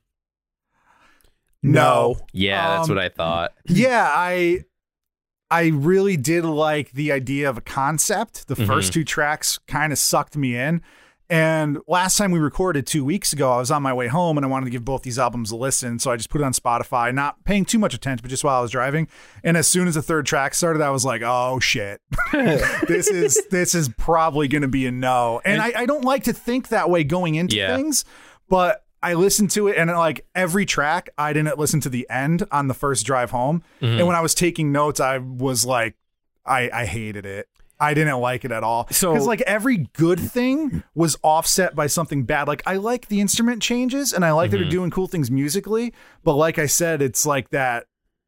It it almost felt like it was pretentious. Like look what we can do. We know how to play these instruments, and it didn't really pull it off well. And everything that Dan just said is like that's like fifty percent of it, and like just the style of the actual like band's music, Mm-hmm. the panic at the disco y emo kind of lyrics, I'm just not into. I get that. Mixed with me not knowing what the hell this was about. I had no idea. I would have never get if I had not actually read the lyrics, I'd have no idea. And still I still don't really know the story. To be Like- honest, I don't either. Like there's but a yeah. lady that got pregnant because she's a prostitute and the priest is a pimp and it's in 1878 That's all we get pretty much from this Yeah. album. Yeah. Like, I like, I think- I- if it was re- if this was like the first third of an album and the story continued on the same album, Yeah. I'd be like, I understand the story more, but I still wouldn't like it musically. Well, and I think that's why I'm a no. I'm not as down on it as Jeff. There's stuff that I like. When I listened to it the first time, when I got to that third check, I s- third track, I was like, "Oh shit, Jeff's gonna hate this."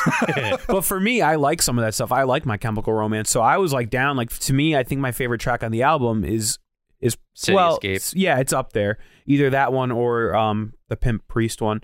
Um, for me, it's just that it's a l- they're asking you to, to make a little bit too much of a commitment with just these eight songs. I think I would have been happier, like Jeff said, if this album was 12 tracks and each track was a little bit shorter, but they were able to establish a little bit more of the plot and the themes. I could see that. Hmm. Um, It seemed like a po- like a poetry jam Yeah. where the poets aren't good, but they think they are. Yeah. I think the poetry was good. It just wasn't as. Uh, to me, when you have a concept album, you're you're sort of making a promise with the listener that there's going to be a story, and and poetry doesn't require a story. So would I c- consider this poetry? Yes, but would I consider it a like um a plot? There's n- there's no plot to it. In this album, no. Yeah. So um It is called Act One. yeah So in their defense, yes, but you Totally. presenting us just Act One, but that's how they released Yeah, it too. They didn't that's release true. three acts at once. Yeah. Um, yeah, I, I totally agree that if you're like super into this album, you're psyched to hear Act Two, Three, Four, Five. Mm-hmm. For me, it's just a little bit too much of a commitment. I, I could see me like checking out some more of their stuff Mm-hmm. and maybe even like making a playlist because I don't really you don't need the story in a Right, right. because it doesn't do anything for you. r- exactly. I don't have a That's connection. kind to of the how story. I am with with the band. Yeah. So be- to be quite I'm not honest. as down on it as Jeff. I think I would listen to it a little bit more. Um, but yeah, I just don't know if I would go back and listen to this whole album. No, I totally get that. And I did kind of give you guys a lot. Like this is a weird album. This definitely goes in weird places. And um You don't have to apologize if you yeah, like I it. don't know. I try to be positive, but No. but I Yeah. hated it. But you like it. That's fine, Jim. You don't don't apologize for what Did you I like. apologize? I didn't. You- even I remember. think you were headed to that territory. I think I would like to um, see the play that would be made out of this right. because I, it'd think be if it cool. was being acted out on stage, it, It- would make a lot more I sense. guarantee you, a high school has tried to do this. Let's move on to another concept. Yeah. um, that I hope you guys enjoy because I I really enjoy this. It is Defeater's Lost Ground E EP. And um, as I said in the first segment, it is a story that follows uh, an African American person who went to uh, Germany in World War II, and then he comes back home. That's the story, and let's dissect it and see if you guys liked it musically and lyrically. uh, we'll start with you, Jimmy, with the red, white, and blues. Yeah, so uh, we're hit with the red, white, and blues. We're um, we're listening to the narrator talk about. Um, I think he's talking about how his dad was in the war. Yep. He was in the First World War, and um, first of all, hit with the genre. It's sort of weird. I, I mean, I'm not super exposed to hardcore music, Mm-hmm. um, but it is like, yeah, why wouldn't they? There be like a hardcore song about like people going to war.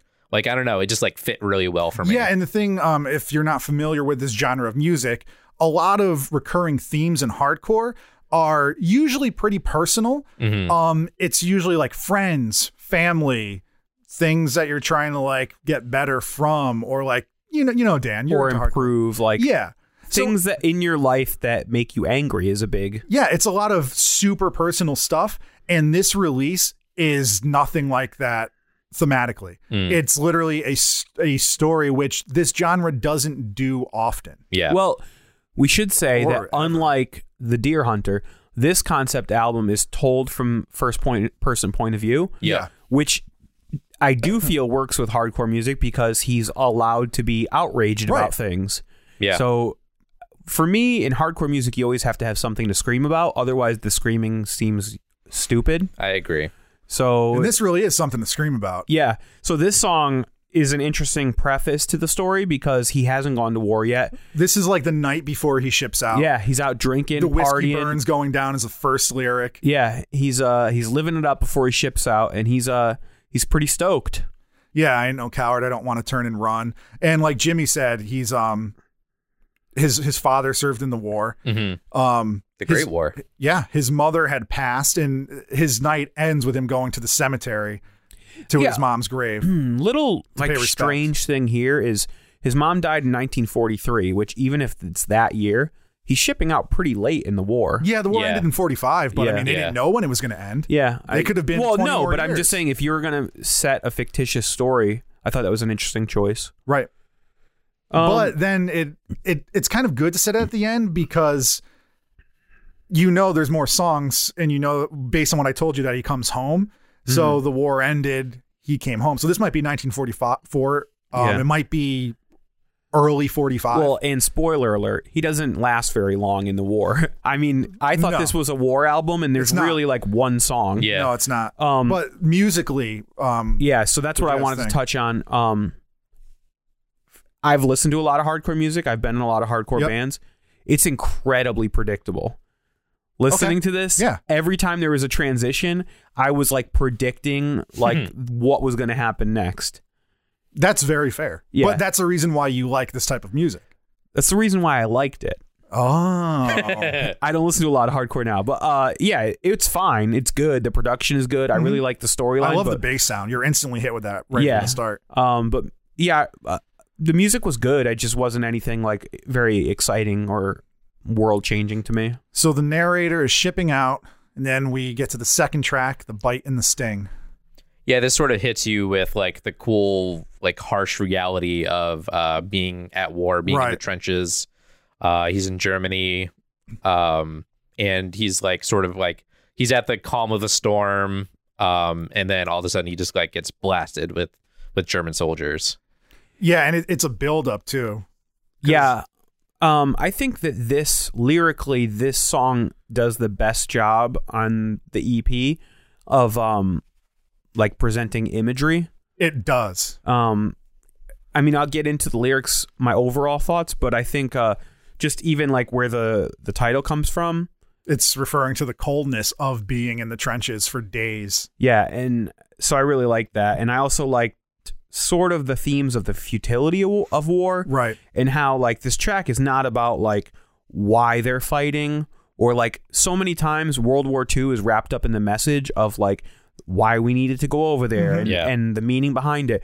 This is really about like the absurd futility of like to the average Joe, he was just like laying in a trench in the snow for days doing nothing. And it's just that they they capture that waiting and anticipation, Yep. the helplessness and hopelessness of like just waiting to die. You hear bombs dropping, you know they're coming for you. You hear the soldiers coming to you, and you don't know what's going to happen. Like you're probably going to die, and you know that, and you're just waiting for it. Yeah, yeah, and really, really hits you deep. Yeah. And it's interesting that we were saying that like pretty much the war is summed up in this one track. Like the war itself, the actual fighting. Yeah.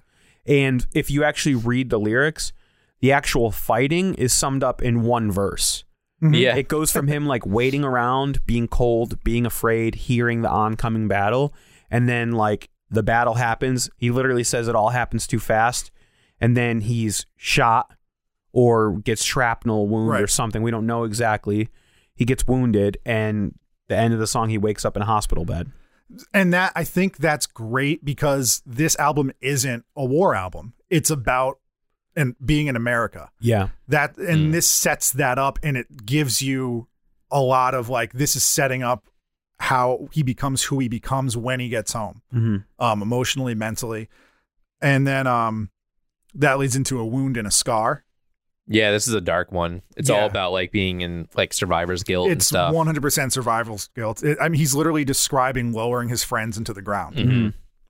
and Yeah. how he's like the the sound of uh like the coffins like um being closed and stuff is like haunting him. why them and not me? Yeah, he chants literally. it over and over again. It just it and and the repetition of that, it makes you think like that's it consumes him. That's all he's thinking about over and over again. Yeah. I, I don't have a lot to say uh, musically about a lot of songs Oh, really? on this album. Including this one because I have a lot about this one. Well, go for it. I like how, how the snare drums. It's reminiscent of like military drums, but Mm-hmm. more somber, a, a lot more slowed down, and a lot of the parts like the buildups. It's like a train slowly chugging, and I don't know if you pick that up, just like a maybe a thematic thing. could I've, see I've that, always yeah. thought that, and like there's um there's guitar with no distortion in the beginning and like for hardcore it does that it's not like unheard of but like dan was saying that you know he, it's predictable and that's why he doesn't like certain kinds of hardcore but i think this stands out because they do certain different things and there's like very subtle strings i don't know if you picked up on that in the background that set an ambience and i The don't know- intro? yeah, Yeah. In, in the very intro nothing crazy like you wouldn't even pick it out as strings Yeah. but it is and the music remains quiet and they do that thing that i liked about touche amore if you listen to that episode of talk me into where the music and the vocals work with each other and they set like the music is quiet while he's still screaming so his screaming comes through louder and that shows the emotion that dan was talking about like you know, when you're angry. Like it's really showing this this anger and sadness and it pierces through the quieter music that isn't typically known in this genre. Yeah. Um, And, and at the end, just to finish, after this big buildup of the hardcore and him screaming like in his head, it goes back to that slow chugging of like a train. I guess to juxtapose what you said, I I'll say that like although that may work for the storyline, Mm-hmm. it feels like a crutch when you have these hardcore bands where the singers only scream. Like what That's I fair. liked about Stage Four by Touche Amore is that he was willing to like try getting into singing. So that was the first time they did that in Touche Amore in an Yeah. album. And I'm not saying I don't know if I talked you into this album, but if you want to hear more Defeater on their next full length album, the last three or four songs are acoustic and the singer sings and he can sing. Mm. Oh, so I guess he since he can do it, I think he probably should. So I'm agreeing with you. There's moments in this EP where I thought it was a little ridiculous just to be screaming. Like it could have like called for singing. okay. Jimmy, you have anything to say about this track? This track, no, nothing really in particular. Um, just like I said earlier, Musically. the survivor's guilt. I want to talk about the next track. Okay. Start it off. Home ain't never home. Yes. Um, this one feels like to me, um, and there's moments across this EP that feel this, feel like this, but it kept reminding me of a hardcore band's interpretation of the song "Born in the USA" Yeah, okay. by Bruce Springsteen, Mm. because he's you know he's born down in a dead man's town. First kick he took was when he hit the ground, but no, he's back. He's back in his ho- his hometown. He's obviously like mentally not well. He's he's dealing with survivor's guilt and depression, and and he's relying on on alcohol a lot, and just like kicking a dog that's down. Yep. It's like because of the color of his skin, he's not getting the respect that would be given to other veterans of World War II. Right. And this is the first track you're on track, you know, four out of six, where you find out the color of the soldier's Mhm. skin. Yeah. I do like that he held that fact for this song. I, I thought Right. it was it was cool to uh to sort of keep things and like have things being revealed like in this song. Like there's also um a line about how his flask saved him, but it's also killing him, which I thought was also really Mm-hmm. yeah. cool. I don't remember which song that is, but I do know that. it is lyric. this song. Okay. Uh, I, I I like the fact that he sort of like dropped some like hints towards like the character in this. Yeah, to me, um, obviously, like he has reasons for being upset. Like he can't even find a job. Yeah. Um, but also, if the last track is about survivor's guilt, this song, this track is about depression to me.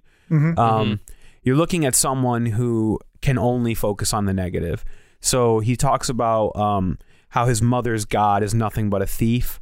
Right. And, and, like to me, that's so common that like he literally survived being shot in another part of the world in the freezing cold, but he's he can only see the negative. He can only see his friends who died and things like that. So um, I just think it's an interesting interesting take and his idea that he's gonna gonna leave this town and things are gonna get so much better and he's gonna head up north. Yeah, and it, it's the the wording of that is very interesting. Um, how he refers to God as her God, meaning his mother's God, Yeah. not his God, um, because he does think that God turned his back on him. Well, and it's also a literal interpretation because he's referencing his mother's prayer book. Yes, So his connection to God is through his mother's prayer book. Yeah, that felt to me like stage four a little bit too. Yeah. So there are a lot of recurring themes, and and this theme does come back in future songs on this release. And Yeah. Mm-hmm. I, I immediately thought of the stage four song as well from Touche Amore. There's a lot of doubt and blaming God for the bad things. Like if God does exist, why is my mother dead? In both these cases, their mothers died. it's interesting though. His mother was dead before the issue, before the story started. But again, like with depression, when things seem to pile up on you, it's almost like that loss is weighing on him heavier because he's in this state, this Right. mental state. Yeah. And she was young. She was 42 years old. Yeah. So, you know, So the song ends with him talking about hopping on a train and heading north where things are going to be better. yes, Then we, get, to, sing in New York town. exactly. Things are not better, Jeff. Nope. Hoping NYC will treat a person better than the South does. And you find out instantly in the alleys where I sleep, I beg and beg for the food I eat. He's a homeless man and he Yeah. doesn't know what to do. He went there without a plan and he has no money. And uh, he's just playing a guitar, trying to get by. And so we learn again that Jeff has picked another really upbeat and positive album for us to listen to. It's true. It's so positive. But th- I, I really did like that line because it mirrors his time in the trenches where he's just, he's starving and cold, but in his home country in a time of peace. for this song i didn't like it that much uh, i thought it was a little bit too fast and frantic for me to like sort of follow along Okay. um like i like har- i'm starting to realize that i like hardcore music so i'm still getting used to it yeah. We talked you into it. so it, it, it's interesting maybe i'm just not like exposed to it that much but for this song i just couldn't really grasp anything My issue with this track is that I feel like th- musically it didn't really blow me away. Um and lyrically it felt sort of redundant. It felt like Yeah. the last song, but now we're in New York. yeah No, I think that it's not redundant. It's building. Like like I just said, like it mirrors the trenches part. And then at the end of the song, I beg and I plead for her God to hear me. He's just a coward, just a thief. And We established that in the last no, track, I know, though. but at this point now in this song, he's like, I'm going to give God a try. I'm praying to him. I want him to hear me. I want him to answer me. And then he didn't give God a try before. Now he is, and he's not getting an answer. So now he's just like In super desperation down. mode. Yeah. And people do do that in situations. They don't care about God until they need him yeah and that's what happened here and he's he's starting to turn around because things get worse and he's like maybe my mom was right he even mentioned her her home in the southern ground like Yeah. you know maybe she was right she's at peace but she's dead how can that be maybe it's for me and i don't know i don't think that it's redundant i think that it's building on these themes and even musically in the middle of the song everything drops out except for that like slow guitar and then there's a pause, a very brief pause, but it's almost like his last breath before he's getting on his knees, screaming to God for help. I liked um the moment where things sort of break down to just guitar Yeah. and uh it's sort of reflective of his playing guitar for his money or Mhm. whatever basically. Um but yeah, I almost would have thought you know, one of the times through of listening through this, I thought this album would have been a lot more effective and very interesting if they had every track run into each other and feel like one huge song. And especially this one and the one that's fair. prior. I mean, it's, that's a fair. I just think task. that a s it's very tight thematically, and the lyrics are a lot more on the nose than the last you know album Mm-hmm. that we talked about. Um, so I think creatively, even if it was just these two tracks, it would have been cool if this was one big thing because it's basically like he's hitting bottom, and like he- Are you are you saying that because these last two tracks do that? Because there is a good transition between the two songs. It's almost flawless. Yeah, I don't know. I just I, I feel like they could have just combined ideas from the New York song with the prior song. Oh, not uh, singing New York Streets to Begging in the Slums No, because the other those way two around. songs run together. pretty Yeah. closely. Pretty well. Yeah. But uh Begging in the Slums is probably my favorite song on the album. Right. And it starts out like it transitions with a guitar, but there's also a bluesy guitar leads that Yeah. definitely aren't seen in hardcore. That's what that's what my comment was that's the most interesting thing musically on this album. Right. Is this blues guitar part. And there's like heavy toms throughout. Yeah, and Um, it's fitting to the themes of like uh, like there's a big movement, a migration of African American people from the south to the north post World War II and literally that's where like Chicago blues came from. Right. It was Yeah. like these blues musicians moved up north and went electric. So that was kind of like an interesting reflection of like um, that time period and what was going on with that music genre. To force into this hardcore song was pretty cool. Yeah, you got a whole lot more out of it than I did. Um, I, I just thought it was like a, a depressing ass end to the album, um, which I guess it sort of is too. But And there's that line I lie awake listening to the trains, and it's the themes and music are just like running throughout. Because even like before they mentioned trains, I picked up like that yeah, kind of like country I could see that. train chug. There is a little bright spot at the end though, Jim. Is it though? I mean, yes. Not for him, Yeah, but maybe he was able to inspire someone who he saw a connection with. But I think that gave him peace, knowing that even though his life is already done, he can't recover from it. yeah, um, people in his situation who are a little bit younger might see him and try to do better or know like at least I'm not him. Yeah. You know? Um, and it is ambiguous. You don't know how what happens to his life after this, but that's not really the point of this story. I take it. Well, we do know what happens in his life after this.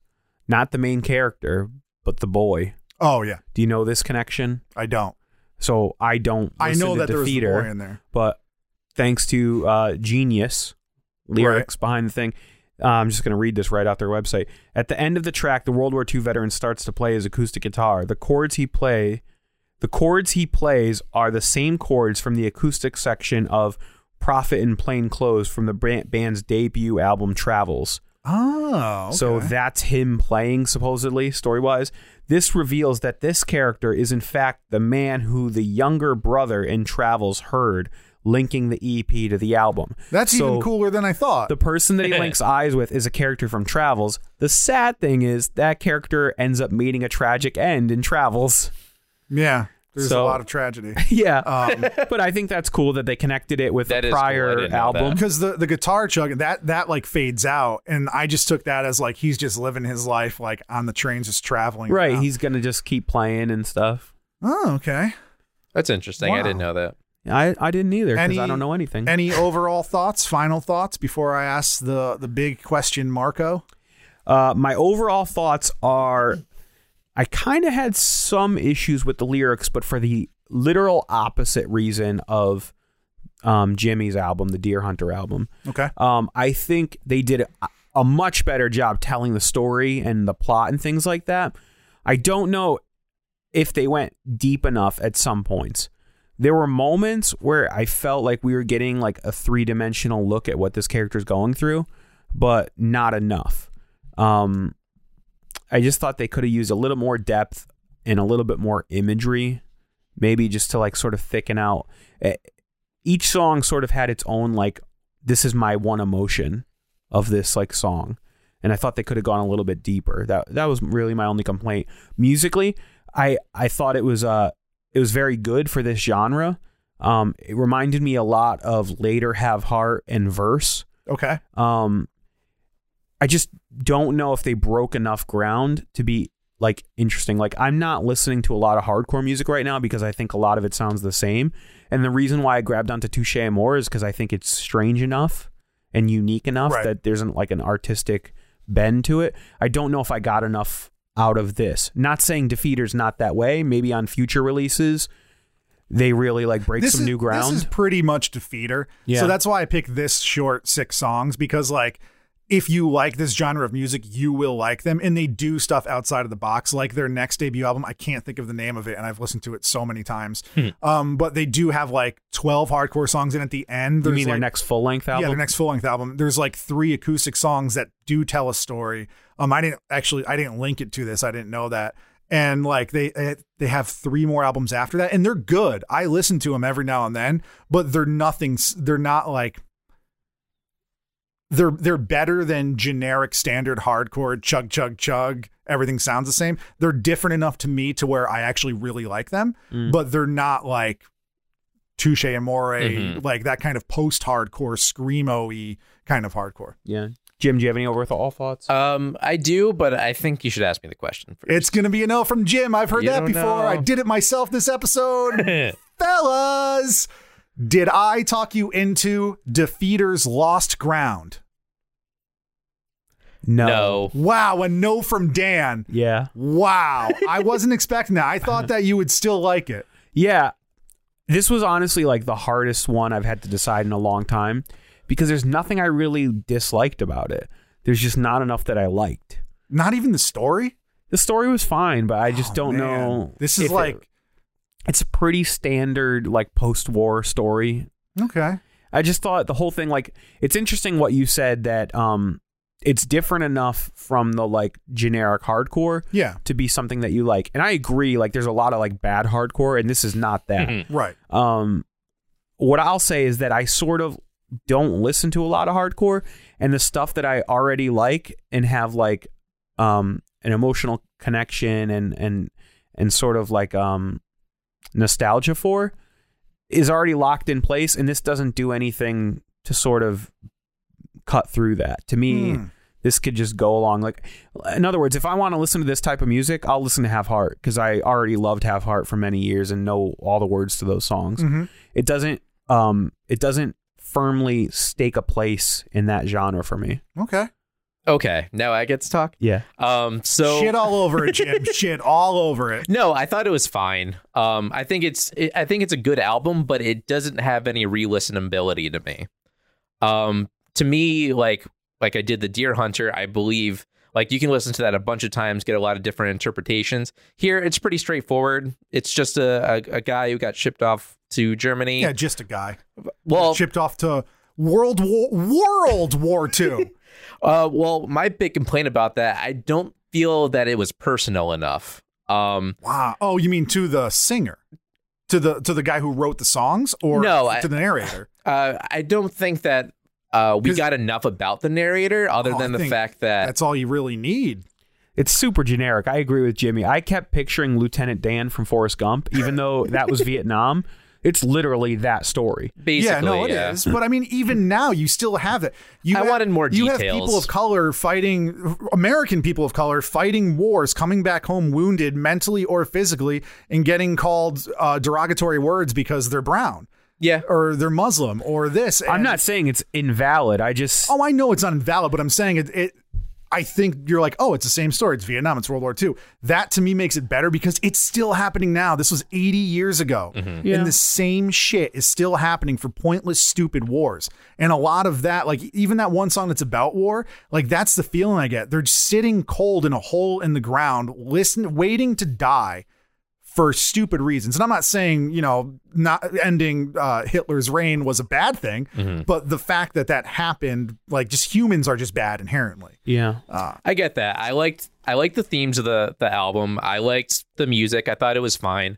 I just don't think that I would want to go back to this because I don't think I can get anything more out of it than listening to it the first time I did. I'm I'm gonna say something right now that's gonna really piss Jeff off. Uh oh. I'm not good at, I'm not as good at taking no's as Jimmy is. Yeah, Jeff, please just grit your teeth and hear me out before you comment.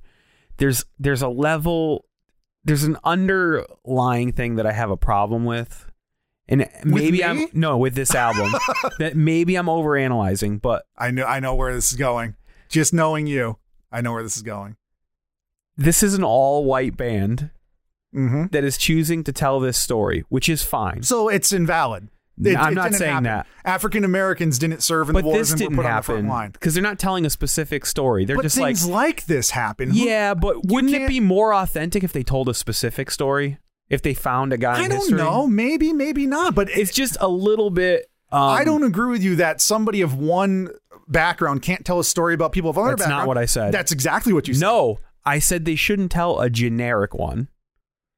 But it's a gen- you're saying generic because it happens all the time, but it did happen all the time. But it's fictional. Okay, so is a lot of great things that you like that tell a story. It's a parable. Maybe that's the Yeah. wrong word. I, I- it just it would have felt more I don't know, more Authentic. natural, authentic, thank you. If they were like, here's a guy in history who got really screwed over by I the agree. system. Instead they were just like, sucks to be black.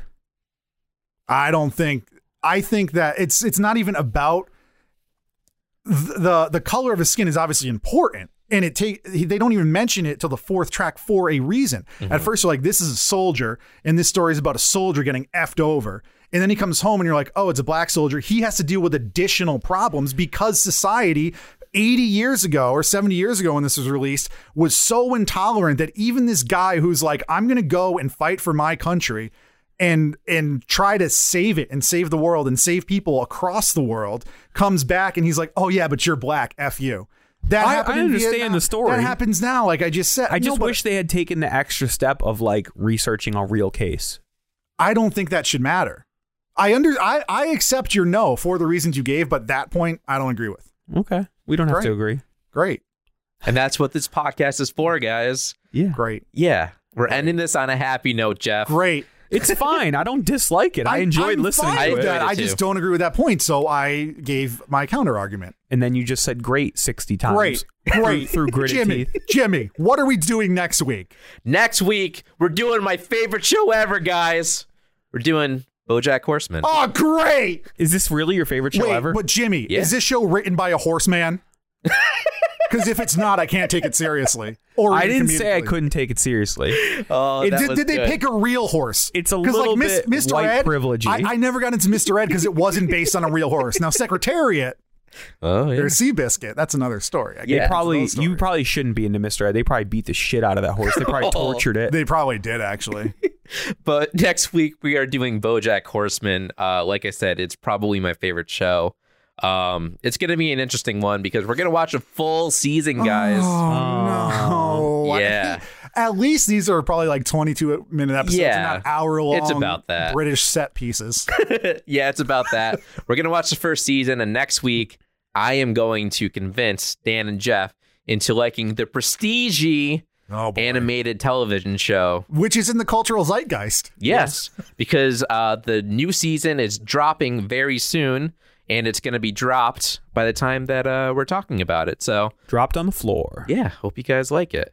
So in the meantime, Dan, where can people find the show online?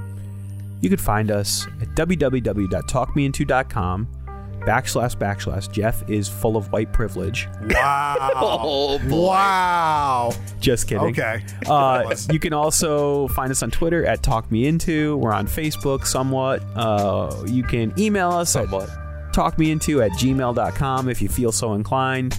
Jeff, where are you personally found? You could find me on. I'm I'm not making that joke. I had like three jokes running in my head, but I'm not going to say them. Why Uh, don't you mansplain to me why Defeater is good, Jeff? can we change the name of the show? Mansplain me into. yes. Uh, you can find me on Twitter at E jeffff. Sorry, I got to jump in here because that was such a good idea.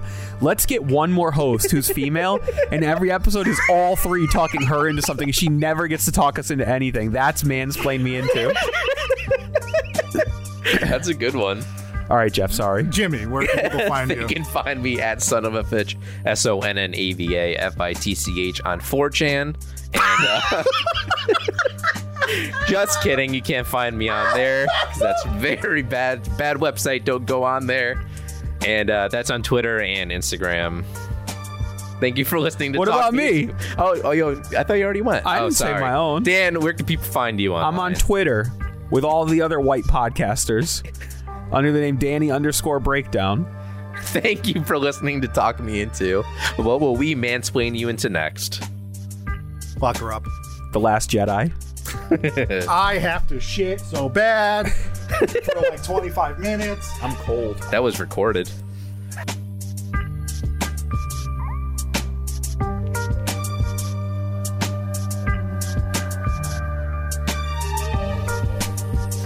So it's record round Dan, are you table ready? number three. one second.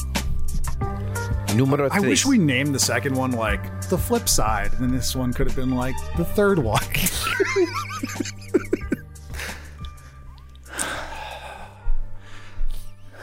the flip side would have been good. yeah, it would have been, but I done goofed. Side C. Or side B, yeah.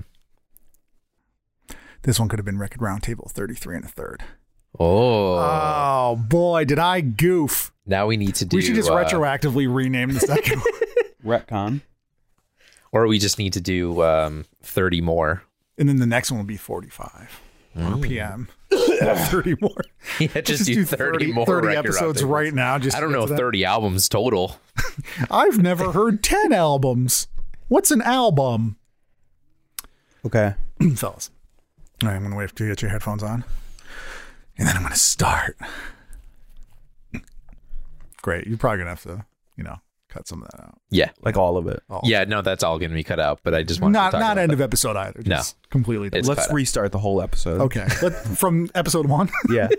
Let's restart. The you could prompt. leave the part in about us talking about cutting it out and put it at the end of the episode. But the part that we want you to cut out, actually cut out because it's not entertaining. Okay. but don't cut out that part where No, Jeff the describes part what where I'm we're cutting out. describing it needs to be at the end. All So should I also be putting this part in? where you're yes, talking this, about- yes, this is all Okay. going at the end. Okay. and Not necessarily of this episode. Put it like an episode three away.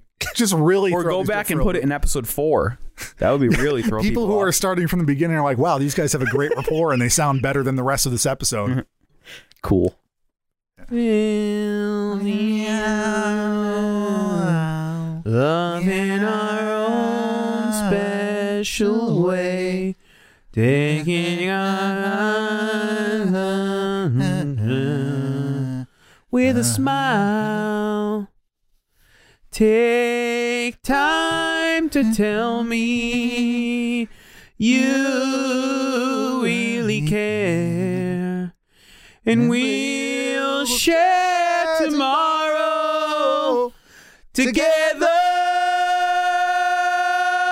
baby. I'll always love you forever.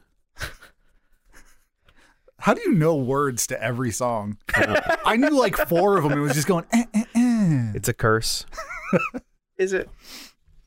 I can't remember my own life, but I can remember words to obscure R and B songs of the '90s. All right, we ready? Huh? eh. Are we recording? Yes, we are.